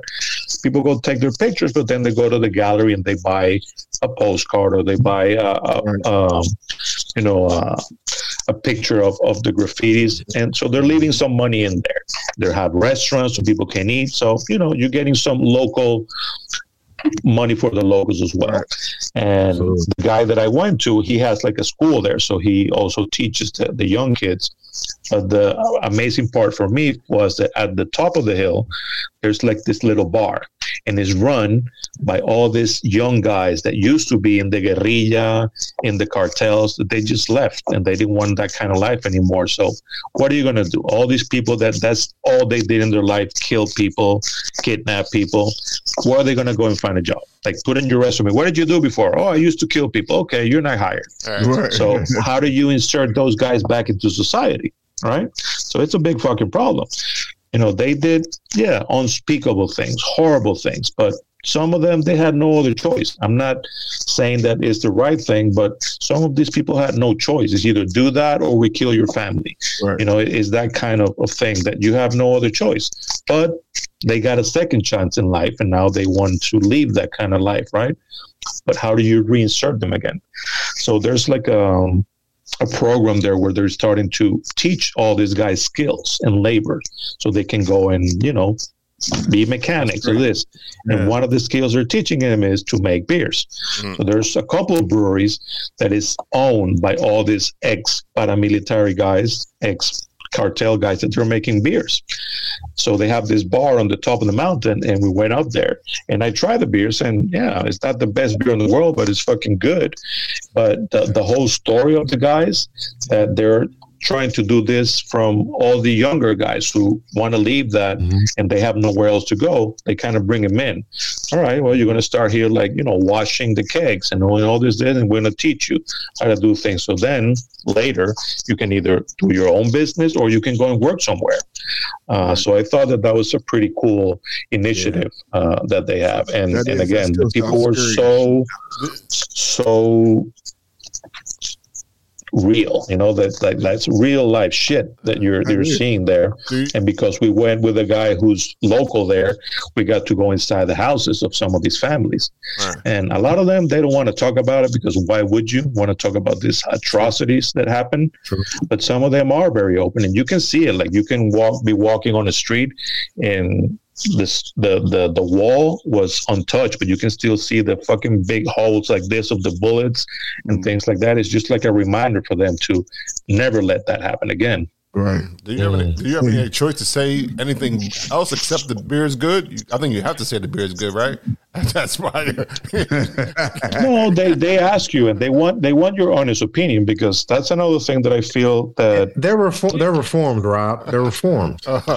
They're not in it like. they're oh they were it they like were anymore. super super cool and Yeah. you know when they saw me with my camera they will ask oh can you take pictures of us and you know they get all like very happy and posing and doing shits and it was uh, it was a lot of fun but to me it was very eye-opening to see because these are the kind of places that you usually don't hear about Right. And that's not never on your itinerary oh let's go to the hood for tourism like that's Right. not something that's on your list All right. Mhm. That's Yeah. true. Yeah, well, say that there's a story that you told that story, and um, people now like, "Hey, I'm gonna check that out when I go to Colombia," or because you said Med- Med- Medellin. That's where it's at, correct? Medellin yeah All right, all right, huh? Uh, learn something Colombia. every day. I mean, Colombia just sounds scary to me. Period. Because all the stuff that you just. Nah, man, it's uh, Latin America. I'm telling you, it's um, it's a beautiful place to go. It's like everything. Yeah, you have to be, you have to use common sense. For me, like this time that I went to Brazil, I have family in Brazil, and they were like, "Oh, be careful! Don't do this! Don't do that." I'm like. "Okay, I understand, but I grew up in Venezuela, right? So I know what what happens All right. um, and you just have to have common sense. Uh, That's that. uh, Bottom line is that common sense. Like you're not gonna go and get into the most dangerous motherfucking hood just to go and go and take some pictures and do some reels because no, you're gonna get your ass whooped. That's just how it's gonna be. I mean, I guess that's the just- same thing in the states too. So Yeah, Absolutely. but at the end of the day, I think it's also about your energy, right? And you go into places like I was going to all this place over there, and I didn't have a problem, and I was just having fun and learning about all the places that I was going, everything that I was seeing. Like they have Ubers there, but with uh, motorcycles. That was one of the most scariest shit I did, especially in Rio, because it's faster. And you get from point A to point B super fast. But those motherfuckers, the laws of um, driving rules, they do not apply to them. right. Oh, so man. you are just in the back of a motorcycle with a guy. They give you a helmet though, so security. So you get your helmet, and you just ride in the back. And they go in between cars. There's just like no nothing. Yeah. Like the the the red light that does not exist. So then they just go. if if, the, if if there's too much traffic, they go on the sidewalk and then they jump back into the street. Then when we were going into the highways, I was just like, I asked the guy, "I'm gonna hug you." Um, you know, don't. I'm, I'm not gay or anything. Don't don't worry. But I'm gonna hug you. So I was just like grabbing the guy and just like this and just counting. Like, like make this shit fast. Make this shit fast Right. right. but it was uh, it was a trip and i remember on one of those uh, one of those trips i was like doing some video and i put it on my reels my aunt saw it the next day. It's like, "Are you crazy? How the fuck did you get in those motorcycles?" I was like, "It was fun." Yeah, I thought I was going to die like 10 times, but it was fun. I did it. I'm not going to do it again, but it was an Once you get off experience. the You know? bike, it's a It was- good time. Yeah, it was a good It was an experience. Yeah. Now, I'm curious, as I guess through the Beer Trekker, has there been one experience or something that was more eye opening that you didn't even that you didn't even expect or, or know as as as your journey has been going on in the, in these places? If there's one place, is there one thing that really stood out? Like, wow, I I had no idea that this was even something. Well, that experience in Colombia was was eye opening for sure. Uh, I only been to Asia one time. I went to China to Beijing. Um, that was also very interesting, just to see how how different uh, life is compare. Because here in the United States, again, we have it's not a perfect country by any stretch, but we are I'm going to say we are used to certain luxuries that a lot of the world don't have, and sometimes we take for granted here. Right. Uh, so when you go to these countries where they have literally nothing, and you see like, oh shit, like I don't have it that bad. Actually, I don't have it bad at all. Right. Yeah. So seeing those things are, at least for me, it, it makes you appreciate a lot more the very little things that most of the time we take for granted. And and another thing that I found very interesting, and I learned this when I was at the record label, is that at least at that time for me was music. And I learned this a lot with uh, with with the African musicians because a lot of the I speak French a little bit because my ex partner she's French, and we were together for eleven years. My two daughters speak fluent French, so I kind of understand French. So when a lot of these countries in Africa, some of them they speak French. That's the other language. But when they were speaking on like their local dialects, I didn't understand. But there was a thing with music that you don't need words; you just feel it right. And and one of the the musicians that we became friends is from Mali. He said, "Music is the universal language. You don't need to understand the lyrics; you just need to feel it." And and I learned that because on the first show that I went to see them, they were doing a, a tour here in the United States. It was called Acoustic Africa, and it was four musicians. It was uh, Habib from from Mali. There was this lady from Senegal another musician from South Africa, and there was another one I can't remember right now. So the four of them were together from different parts of Africa, but they were together doing this tour and tour in the US. And the first show I went to see them here, and they played at BB King's in uh, around Times Square. And I was taking pictures, you know, walking around taking pictures. And at some point, I just I said, you know what, I'm missing the whole concert because I'm walking around taking pictures. So I'm just going to put the camera down, just going to sit. So I just lay leaned back against the wall. I was just like crouching there. I'm looking and just listening to the melody of this music. And at some point, I just started bawling. I just started crying for no reason. Just started crying and I started looking around and my partner, my ex-partner, she was there. She was looking at me. She was asking me, are you okay? I'm like, I'm fine. I'm fine. I, I don't know what's happening. Then at the end, she asked me, like, why, what, what was wrong? Was something wrong? No, there was nothing wrong. I, I don't know. It, emotion. There was so much emotions that I don't, I don't know what came up to me, but that's what happened. That was my reaction. And it was because of the music. The, that was it. Just the music. I couldn't understand the lyrics, but I could feel the music. And years later, that uh, Habib came back to, to New York and he was playing in Prospect Park. And one of my my ex partner's her sister was here. She was uh, in uh, in New York for vacation, and she came with another friend of hers, French too, and she was a photographer. So I said, "Oh, uh, Habib's going to be playing in Prospect Park. You should definitely, we should all go. This amazing concert, and you as a photographer, you're going to have a lot of fun because his musicians are very lively and they're amazing to taking pictures." So we go, and she was taking pictures. And at some point, I was getting in between the rows. I like to get in between the rows and just crouch and take pictures from there to get a, a different point. And at some point, I, I found her on the in the crowd, and she was doing the same thing. She was like kind of crouching, taking the picture. And I'm looking at her with my lens. She puts the camera down. she did the exact same, same thing that happened to me some years before. She could understand a lot of the lyrics because she's French, so she could understand the French. But the other ones, I don't know. Probably she didn't understand either. But she put the camera down and she started bawling. I started mm-hmm. taking pictures of her. And then at the end of the night, when we went back home, I'm editing my pictures on the computer, and I call her and say, "Hey, come here. I want to show you something." and she came and I show her one of the pictures and she was like, "Oh my God, how did you do that? Like, how did you see me?" I was like, "Well, I was also taking pictures. I saw you, but I want to ask you, what happened to you there? Like, what what was happening to you right there?" And she said, "I I, I can't explain it. It's something I can't explain." I said, "But you understood the lyrics?" And I said, "Yeah, I understood when he was singing in French, but he was speaking in his dialect. I didn't." And I said, "And?" I don't know. I don't know what happened. I just, it was a, a, feeling. I just started crying, and I told her that same shit happened to me a couple years ago here in New York. So I just wanted to um, confirm that I was not crazy, Right. that this shit happens, and it happened to you. So okay, good.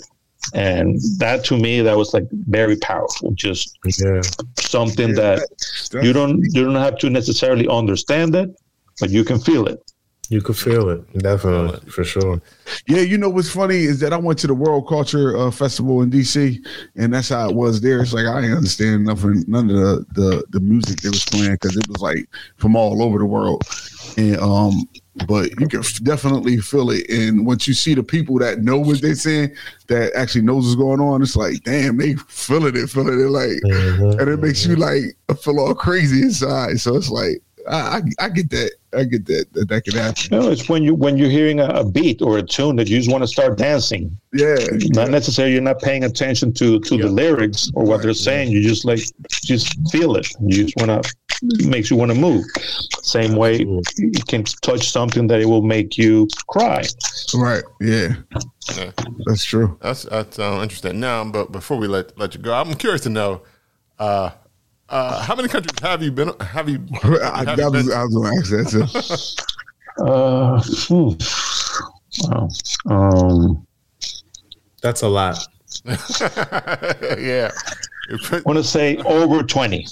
I haven't counted them, but I'm going to say over 20. Over Uh, 20. Probably more. When you stop counting, that's a lot. Right. Well, if if you come to see, uh, the world is pretty big, right? We think it's pretty big, but there's only I think it's like 190 countries. Yeah. In, in, in the scheme of everything, that's not a lot. yeah. Yeah. Mhm. That's There was this. Uh, I don't know if you, if you saw the. This was news recently. There was this lady. She lives in the United States now, but I think she's from Asia, and she just uh, finished visiting the last country. She visited every single country in the world. She's like seventy, almost eighty years old, and she just finished her her last country. I think she went to Croatia. Was the last country. Uh, and they did like a whole big thing over there, like a party or something for her, because she's been traveling for a long time, and she, yeah, it's just what she. I, I like saw an interview of her. She Croatia was being the last one seems weird since it's so landlocked. Like I feel like you I- would hit Croatia. Well, whatever, whatever it means. It, it might have been more because a lot of times you got to wait till because sometimes like there might be some gotta- unrest going on. So you Right, right. Ah, yeah, yeah. The Yeah, civil un- the civil unrest always keep you out of a country. Right, civil right. unrest. Yeah, that's dangerous. Yeah. Oh, and also, you know, traveling that, that costs money. So you know, sometimes you have to like plan for it, and sometimes when you you have things seven going on in your yeah. life. So And you trying to go for longer than seven weeks. Yeah. So yeah, when you traveling and spending months in uh, taking eleven get- hour eleven hour bus trips within the country. That's, yeah, that's I get. Shout out to. Miguel for that. I can't. Mhm. I- Well, the, well, the good thing about Europe. So to ask you to ask you a question, we're talking about traveling. What has been the the favorite place that you have traveled to? That question for each one of you for beer or just in general. in general. my favorite place is Jamaica. This, this, this is the reason. That's the reason I've been back like three or four times. So My favorite That's some spot. places on my list. Very high on the list. Haven't been there yet. Oh man, you gotta go. It's beautiful. Yeah, Jamaica's nice. And the people are the people the, the the people aren't as bad as it seems. Like sometimes they make Jamaica seem like they You all think they, aggressive. you think they bad? I feel like they they are aggressive, but they're friendly, very I think friendly. friendly. Yeah, yeah, yeah. I think they're friendly. I'm just The saying, like, aggression is always fr- you just gotta get past the aggression. Like they always mean yeah, well. Yeah, yeah, yep. Mine was uh, I went to London and I got to go to Wimbledon on the Fourth of July. That was a really great experience. I got to see Serena and Venus uh, play tennis that day. So that was uh, probably one of my best out of country experiences. Oh yeah. Um, I know where you went, Rob. yeah, I know yours. exactly. Oh, here you go. Bellissimo. yeah, Italy was my, Italy was my favorite uh, place outside the country. I think um, Yeah, Florence was probably sure. my. I like Venice, but nowadays we were just having this conversation. I think Florence probably back in the day when the when the uh, in the in, in the city canals didn't smell like sewage. It probably was amazing. Mm-hmm, But now, now they're kind of waste with that that smell. But uh, but Florence, Ew. Florence is That's probably horrible. Florence was probably my, my favorite. The Tus- Tuscany, the, the Tuscan village, um, um, I guess uh, countryside was nice as well. But I think Italy was one of my uh, my favorite journeys outside of the country. I, I enjoyed it immensely. The, the beer culture isn't isn't super high. I think it's getting getting there. Like there's some craft craft breweries around. Um, there's some local beers that are, are cool, but I think that was one of my favorite experiences outside of the U.S. for sure.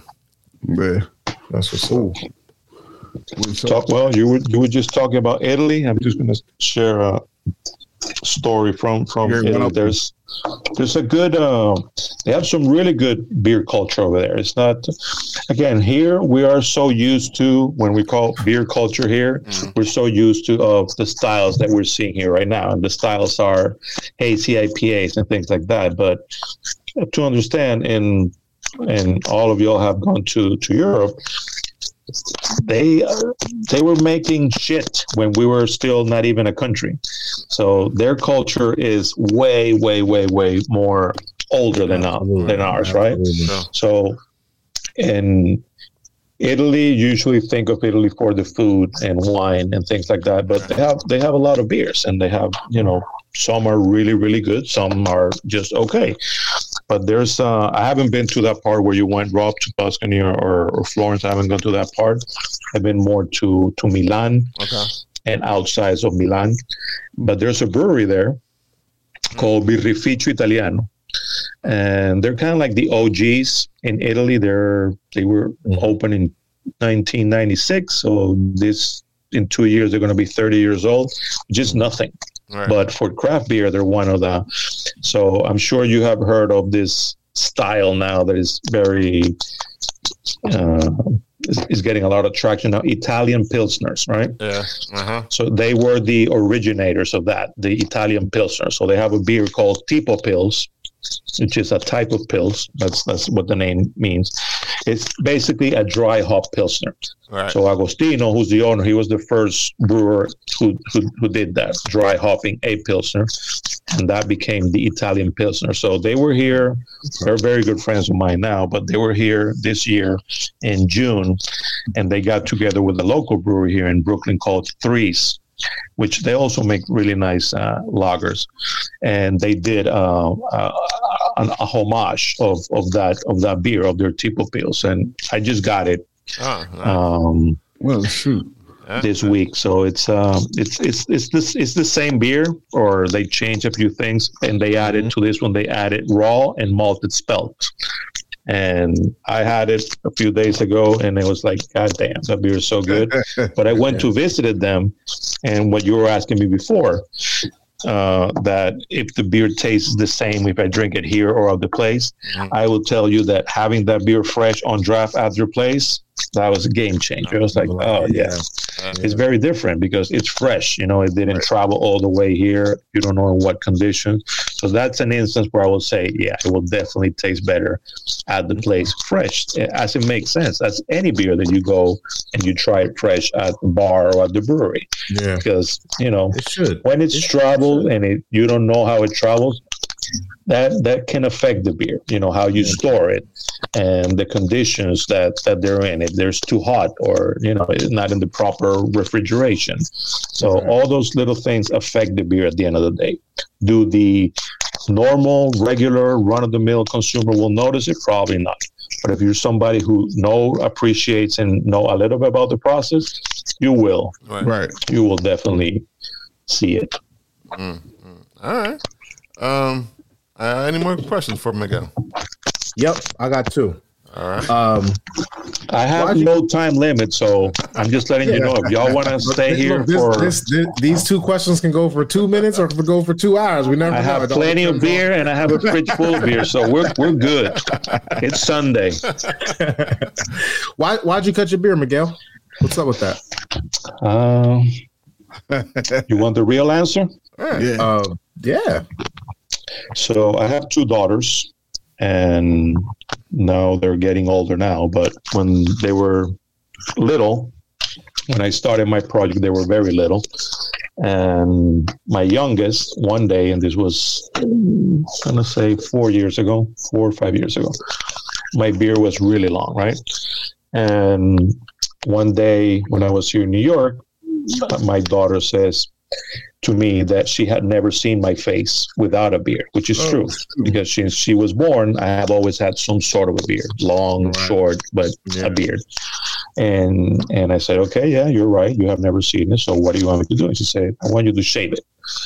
I'm like, yeah, no, let's um, let's get to a compromise. I will I will shorten it if you want, and I will trim it, but I'm not going to shave completely. Like I haven't shaved in I don't know how long. And so we made a we got into an agreement. So I trimmed it. I trimmed it very short. You know, it was almost like this long, all the way, right? Without telling her, like I just said. And I went to pick her up the next day in school. And I walk in. She comes out. She looks at me. She's like, "I don't like it." and I was like, in my head, "Well, fuck you." like, there's nothing you can do now. And I said, "Okay, well, I'm sorry. Uh, now you're gonna have to wait uh, a while for me to get that beard again." So that's that's that's the story. Is. Yo, that's that sounds like a typical kid. That sounds like a typical chil- child. Do it, do it. But, but it was so honest. Like she just like looked it. at me. It's Yeah. like, I don't like it. I don't like it. Well, Grow it back, bad. daddy. Grow it back tomorrow, daddy. And, uh, You know what? Uh, I'm sorry. Uh, I should, I should have, I, I misspoke. I misspoke. yo, but it's funny if she was a if she was like saying she was like like one or two and you and you she was used to you with a beard. If you would have shaved that thing all the way off, she wouldn't have known who you were at all. Yes. Like, funny, right. funny you mentioned that because uh, with my oldest, I remember I was it was not as long, but it was still very big, and I didn't shave it at all, so it was like very all over the place. yeah. and we went to a, a wedding in Mexico. And as soon as I got off the plane, I just wanted to rip that shit off because it was so humid and so hot. Yeah, I was dying. I was I just wanted like to rip it off. Uh, but the wedding was coming, so I knew that I was not going to keep that caveman look. So I was going to shave it completely. And and I was about to do that, and my my partner just said, "You know what? You should probably bring Lola. That's my the name of my oldest. You should probably bring her here because." She's only known you like that. If you shave your beard, she's going to look at you and she's probably going to get scared. I was like, all right. Yeah. So I sat her down in the sink and, you know, I gave her like the, the, the shaving foam and I was just, you know, shaving in front of her. And then when I was done, I completely shaved I was like, and she was looking at me what the? like she was like, and she was like a year and a half. So she was, you know, she was still very little. Yeah. But yeah, she was like looking at me, and then I will pick her up, and she will like touch me and and look down, and we'll see all the hair in the sink, and yeah, she kind of like uh, I was like, what the? F- understood that something was happening.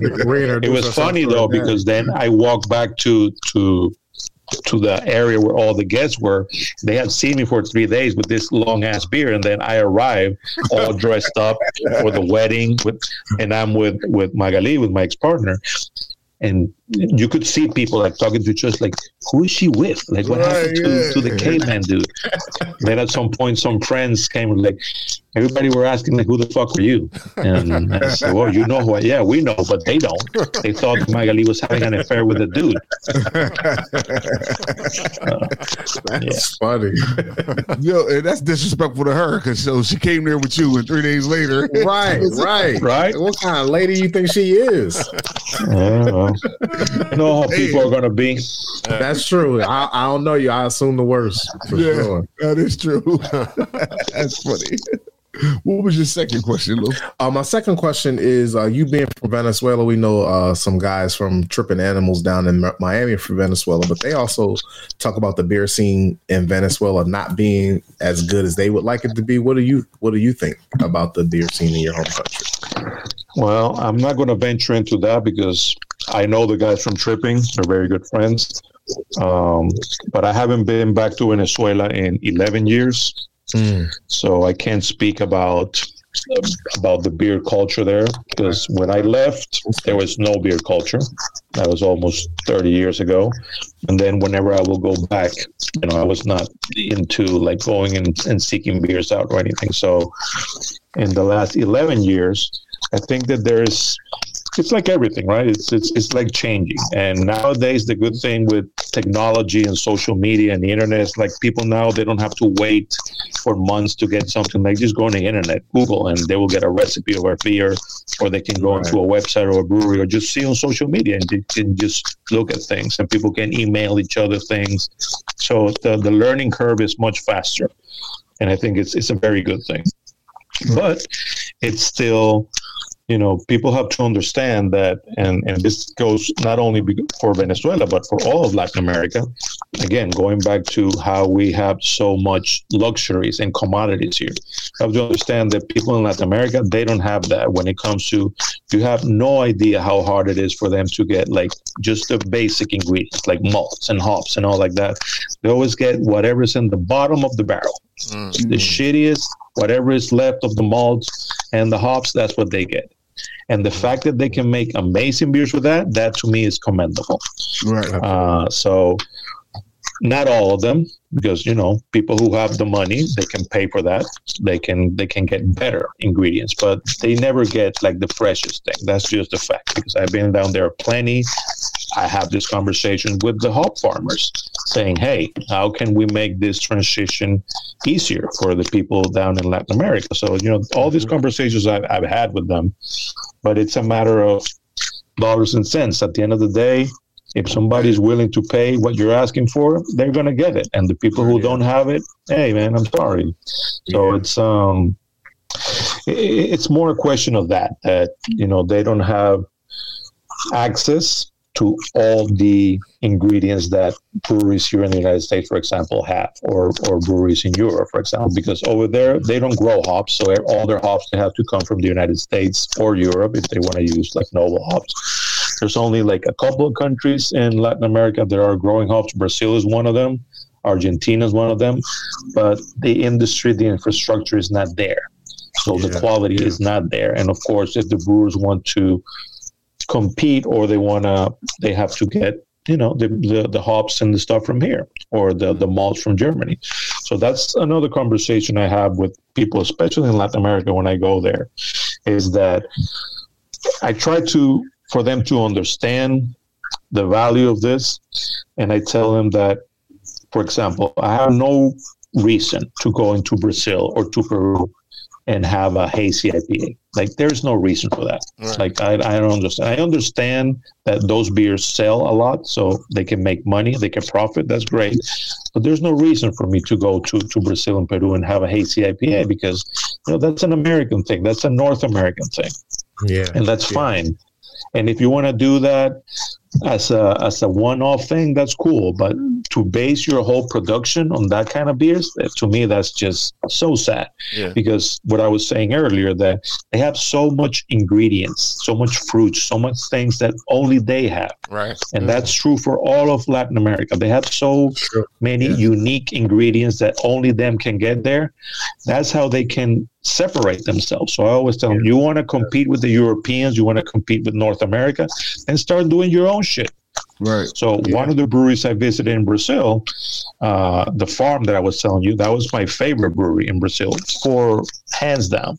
There were a couple, uh, but this one in the farm for sure because they brew beer, they also distill, they plant coffee, and they Mm. they produce coffee, and they have a restaurant. So they use a lot of the ingredients they harvest in the farm. They use it for cooking. Some they use for for the beers, and they, you know they do barrel aged stuff with ingredients that I have never heard before. And you try the beers, and you're like, God damn, this is like world class shit. Like you guys can sit down with mm-hmm. the Europeans and the North Americans and the same table, and you know Wow. so some of them understand that part, but it takes time. And again, we go back to the only way to do that is with that 30, 70% that I was telling you before. 30% is making the beer, 70% is educating your consumer, making them understand why are you making those beers differently than everybody else and why you're choosing to work with local ingredients. So when people understand that and they can appreciate that, then that's when the when the switch is going to come. But for now, you go down there. I remember on that trip that I told you for the 11 countries, that was five years ago. And I remember every single country I went, everybody was making hazy IPAs. Everybody. Hmm. And I remember the place that I was the more shocked was in the Czech Republic because in my fairy tale mind, my idea was like, oh, I'm going to the Czech Republic. I'm going to have the best lagers. Yeah. I'm just going to drink lagers all day. And one of the breweries, I was invited to go to Pilsner Urquell, which is like the originators of the Pilsner. Right. Yeah. And yeah, that was that was amazing, amazing experience. But you know, they're a commercial brewery by now. Still, I'm not going to take anything away from them. They're still amazing. I love that that experience. But I wanted to visit something local, mm. something craft, something small. So I found a brewery, and I go and visit them. And again, in my mind, I'm thinking, oh shit, I'm going to have some really good craft Czech lagers. I was so excited. And I get there. It was a Sunday. So I didn't have much expectations because in Europe, you know, uh, and uh, weekends people rest and you know. But I get there and I talk to the bartender and I tell her a little about my project. She's like, "Oh, the brewer's here. You want to talk to him?" She's like, "Oh shit, yeah, sure." So she go gets the guy. The guy comes out. He asked the magic question, "You want to go and take a tour?" I'm like, "Absolutely." So he's it was a very small brewery. So he showed me, and like five minutes it was done. And then he asked, "You want to try some beer?" Absolutely. So we go into the cold room, and from the bright tank, he's pouring the beer. And as soon as he started pouring that, I knew what was coming. I was like, "Oh shit!" You And he's, you know, he pours this thing hazy, orange juice looking, and he gives it to me. I was like, "Oh man!" I ask him, "What is that?" He's like, "Oh, that's our new beer." I'm like, "Uh huh." And what is it? It's a hazy IPA. I'm like, "Oh man!" He's like, "What? You don't like IPAs?" I'm like, "No, I don't like IPAs." But that's not my problem. I will drink it. I will try it. You know, I'm already here. But I asked him that question because that had already happened in every single country I went. So I asked him. I said, yeah. I want to ask you a question. Why are you making this beer? And his answer changed my whole view of it, and it make a lot of sense. So he said, "Well, maybe for you that you're coming from the United States, maybe this is boring for you. Like this is mundane. This is normal. For me, that I live in this small city here in this small village, this for me is innovation. Mm. I am sick and tired of Urquell and those kind of beers because that's what I grew up with. That's what I learned how to make beer with. So I'm sick and tired of that shit. That's For me, this beer here is innovation. I can use different malts. I can use different hops. I can use different techniques of adding the hops. So this for me is creativity. And I was like, oh shit, okay, that make a lot of sense. right, So- right. That does. Yeah, yeah. When you, when you look at it at a, at a different perspective, you definitely see like, oh, okay. Right. Even though people still in America, we we drink a lot of uh, IPAs, but they don't get sick of them. Right. Yeah, like, uh, but again, we're still early in the, in the craft beer game. In the, in the grand scheme of things, it's still it's like forty years, so it's not been a, a huge process. But um, yeah. But it, if you if you see that now, is that the United States for some reason, good or bad, every every country in the world looks this way to kind of see what's going on here, and that's not only in beer. That's with everything, with culture, with music. all right, You go to every country now, and you know look at hip hop. Yeah. Yeah. That's kind of like a new thing here in this country, but in the rest of the world, that's like holy shit. Everybody's like, oh, uh, you know, we want to adopt this kind of culture, and it's more than music; it's a cultural thing. Right. Right. Yeah. Yeah. That's true. That's true. Um, Wow. all right, all right. Any more? Actually, no, I- now I got a question. Another question. Well, they don't have to be questions. We can just have conversation, just talk about things. You know, Yeah. Nah, you got a lot of information though, Miguel. Come on. But, but I'm curious to know because you said it started like people people were watching your personal uh, Instagram, like, hey, you got too much beer on there, so you started the Beer Trekker uh, account. So when do people just start saying, "Oh, we love your work. Won't you come out and check out?" Like when do people start inviting you out? Like, "Yo, we love what you're doing. Come on out and check our site out." So for the first three years that I started doing this, again, I started this as a hobby. Right. So my two daughters, I was a stay-at-home dad full time for the first six years. And I started this as a hobby. I just needed to do something creative to not go crazy at home all day with the girls. So um, every chance I will get, I would sneak a, a trip in there, go and visit some places, or even if we were out with family, try to go and visit a, a brewery or something.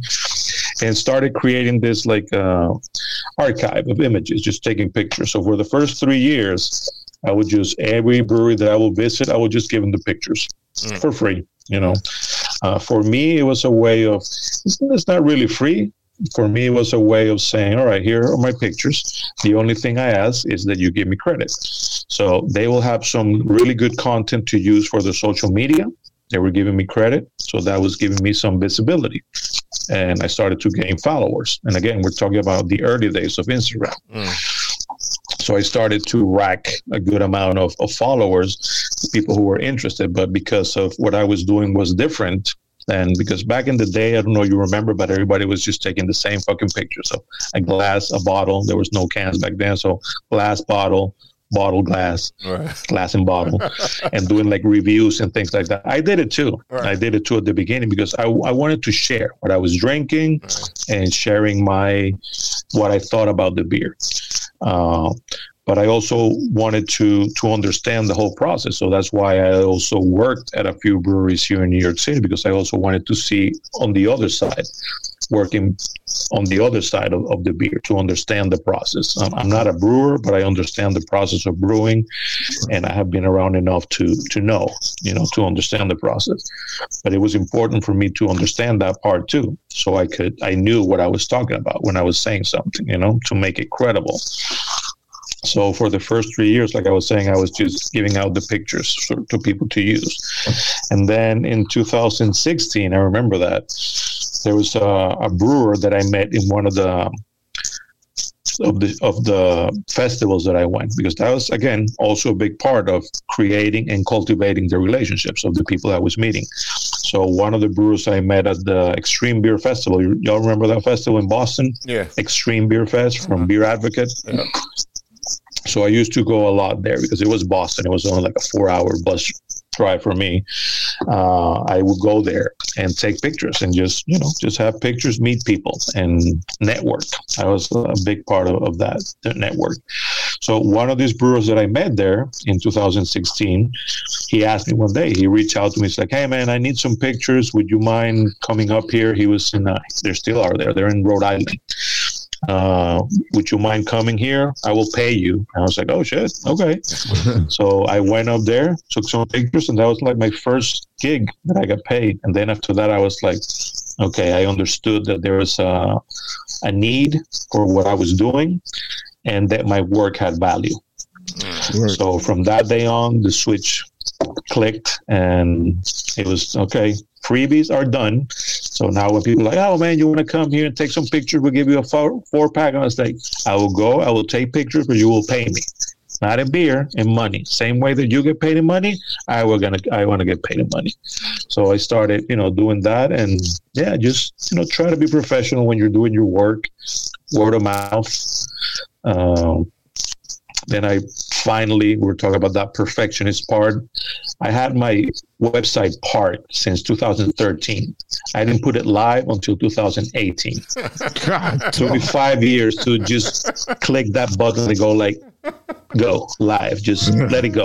It's never going to be perfect. Uh, and once I did that, it was like, you know, I started getting a lot of traction, people looking at it. I started putting a lot of content in there and and word of mouth. That's pretty much how it's had been word of mouth through introductions, through intros of people that I have met. And then, yeah, just um, doing a, a good job. You know, just go there, be professional, do what you need to do. I'm also like to people in the industry like to call me, especially the people who know me well now, call me a connector. Because for me, it's all about sharing information. There's no point of me knowing something and not sharing that information. It's not going to make me any smarter, any richer, just to keep that for me. Of course, you keep some of your your trade tricks and stuff like that, but for the most part, I found that the more you share, that always comes back All right. you know? And Yeah. because i have shared so much information and knowledge and just connecting people that comes back in some point. And sometimes people reach out to me it's like hey man we heard from you from so and so he's a good friend. And he talks so much about you and we just want to blah blah blah. All right cool. So that came back out of the blue just Mhm. without me asking but remember that show uh, what was that show uh, earl uh, his name is Earl, something like that. Mhm. He used to say something: "Do good things, and good things will happen back to you." Oh yeah, yeah. Mhm. Well, my cousin, my uncle Earl, or my cousin My Earl, or uncle. something. My name is Earl. My name, is Earl. Was the show? Yeah. All right, all right. Yeah. That Huh. sounds like some old shit. Yeah, it wasn't that old. It was that, that guy. It. It was that No, guy. that came out in, in the 2000s. Oh shit. It was that guy. Um, Joe, Jim. Uh, I forgot his name. Mm. Uh, Bauer. But it- that was his name. Yo, Lou always making some shit up. um, He was a very funny actor. Can't remember his name right now. He was in that movie with um with Will Smith, Enemy of the State. He was in that movie too. yeah. yeah, I like that movie. dude name Enemy of the State was good. yeah, Yeah. don't know what the dude. So remember the dude who was his friend that was in the bike that got the the video game that he got killed. Yeah, yeah, yeah. That was the guy. That was the guy from My Name Is Earl. Got hit by the bus or something. Yeah, ambulance. hmm Died on sight. All right. Um. All right. Uh. Any more questions for uh Miguel? Nah, man, Miguel, you, you got a lot going on with you, man. Right. You got a lot of you got a lot of stuff. I appreciate you coming on. Thank you so much. yeah, Oh man, I appreciate y'all You for the good stories, invitation. man. hmm We want to thank uh, My younger brother, he moved uh, this year, earlier this year, to Baltimore. So if I ever go and visit him, All right. I'll let you Oh, know. yeah, Where, where are you guys in Maryland? Well, we're in. We're, Delaware. no, Where are we're, y'all? we're in Delaware, but we close. We're in we're in Oh, Delaware. in Delaware. Yeah, Yeah, Delaware. How far? Baltimore is like Uh, Forty-five minutes. An hour. 45 yeah, minutes an an hour. hour at Yeah. the most. so. So that's one part of one And you part of the, drive- the states You you got to that I haven't visited yet, and I hear that there's a lot of uh, breweries there. Yeah. Yeah. We, we do have a pretty good amount of amount of breweries. Yeah, we, we, were- we were just talking about Yeah. this. statewide. Yeah, we, Statewide. we were talking about this uh, the other. Well, I was talking about this with somebody the other day. It's like we got a lot of breweries, but they they're not as concentrated as on like other places. Right. where Ours are are, Yeah. are That's why I said statewide. locations for sure. But yeah, we, yeah, we got we got a couple out here that, that are doing everything. I Obviously, just visited Pittsburgh for the first time this year. I was invited there by uh, Visit Pittsburgh to visitpittsburgh.com. Mhm. Uh, they do this uh, event where they invite influencers. Uh, I take advantage of that, even though I'm not an influencer. But fuck it, you're gonna pay for me to go there. I'll go. They think you Uh, are. But- think you are. But you get to meet a lot of people, and I was surprised of the amount of breweries out there, uh, and good breweries. Uh, I think I told you that. I don't know if you ever contact that guy. I told you, Rob, when at CBC that that guy was opening the first black-owned uh, distillery. It's this guy who has a pretty amazing story. He used to be in the army, and he was also a pro uh, football player. Oh, Now he opened his own distillery. I, I told you guys about that in Nashville. Yeah, you did. I think I think I did. I don't know if I. So I have to connect you. I will send like an email Yeah, because I don't think I. uh, because that guy has a super cool story, and he's doing something pretty unique there in Yeah, Pittsburgh yeah. as well. that's dope. Yeah, connect us, connector. Right, because Yeah, yeah. we're, we're in Pittsburgh every year. yeah, we are. For the for That's the, where they do that uh, festival there, right? Like uh, Barrel and Flow. Yep. Yep. Mm-hmm. So, so we go out. That's one yeah. festival I want to go, but every time it happens, I'm usually outside of the country. So it was uh, the last one was not too long ago, right? This year. Yeah. Yeah. It was over the summer. Yeah, it's, Yeah. it's always um, Very, very it's always wonderful humble brag. It's always early August, um, something. So I think they already put the date out for this for next I think year. it's August. Yeah, it's like the second. It's the second Saturday in August. 10th or 11th or something like or that. 11th, yeah. Yeah, I was about to. I was leaving to Brazil um, for that one. Yeah, Well, yeah, but that's know- one one Well, now you festival that's on my on come my out list This year. Come out this year. This well, the next year. 2024. Next summer. next year. Yeah, Yeah, yeah, definitely, definitely a good time and definitely uh, a unique uh, beer festival uh, for sure. Yeah, Um, very. Yeah, I definitely gotta make sure I remember. Uh, I think I did reach out. If I, I think I remember correctly. I don't know if I got a response, but yeah, that's here and there. Right, because the connector's here, so he'll get you connected. well, I don't know anybody. I don't know anybody on that festival, so No, no. maybe y'all can connect me. yeah, yeah, that festival. oh, oh, yeah, Yeah, yeah, yeah. we could re- we could reverse connect. We could reverse Right, connect. yeah, absolutely. That's true. Um, all right. Well, I want to thank uh, Miguel Rivas for uh, Yes. Miguel, thank you.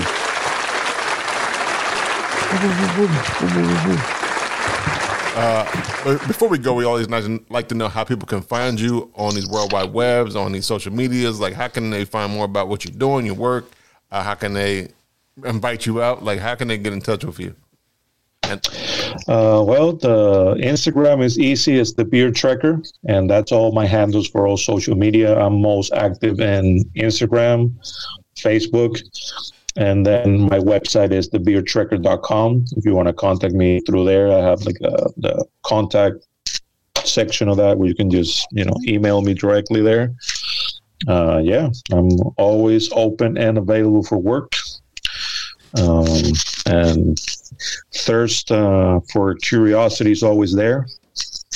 Meeting new new people, new places with good stories. You know, get them out there, share them. um, all right, uh, yo, You can find me on IG at im302yod. okay, Mm. Why do they call you Yoda? I'm curious. Don't be. Just so don't worry about it. it's just a, a name that was given to me at birth. It was just a nickname that was given. That's all. There's no story behind it. Nah, it I'm is. sure there is a story. You don't want to tell it though. There's definitely a Definitely a story, story. but I'm not going to tell you. Okay, Okay. moving All on. All right. Robert's giggling ass. He wasn't tell so bad. Look at him. I look. I don't even know the the story, so I would love to know. I'm waiting. I'm just sitting here waiting. I'm gonna get robbed. I'm gonna get robbed by itself one day. He'll tell me. no, I wouldn't tell your story if you don't want to tell it. I wouldn't do that to you, bro. Um, Nah, I could, I could, I can tell the story. It's fine because. So when I when I was born, I had a um, like it's called. It's actually a name for it. It's Mongolian uh, Mongolian something. I don't remember, but it's green and some kids, some babies have it at birth, right? So mine was on my butt. So my butt was kind of green when I was a baby. And my aunt was in the, the Star Wars. And so my aunt seen that green, that green birthmark on my butt. And she was like, Oh, like Yoda. And so from there, they just been calling me Yoda because I had a green butt. So Well, look at that. I just stayed with it. Everybody's always called me Yoda, so I just ain't no point in just switching it up now. Unless I get like a corporate job or some shit, and I got to be like I don't know politician, and I would, yeah, my name is Josh, but nah, other than that, nah. Everybody just calls me Yoda. But you on went all the way and just say Yoda. She didn't even say Baby Yoda. Nope, nope, just You know that's the thing now. Right, Baby Yoda, right? right. But back when So you could have been the originator. Yeah, That is know that. If she would have said Baby Yoda, that would I would have been originated. You would have patented that, and every time they say that, you get paid. yeah.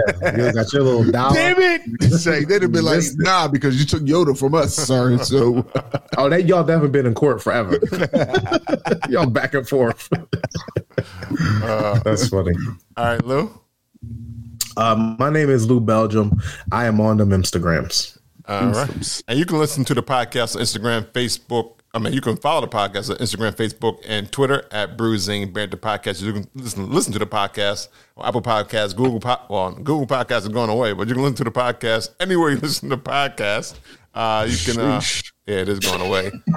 I forgot, but now because I think it, I think it's transferring over. The outro. They transferring over to YouTube. They're throwing it off. Uh, they, Yeah.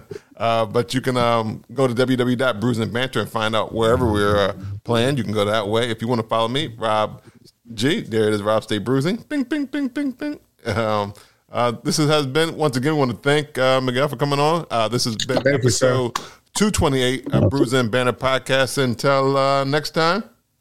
Happy birthday, Rob! Happy birthday, Rob. Thank It's your birthday today? Uh, yesterday. It was yesterday.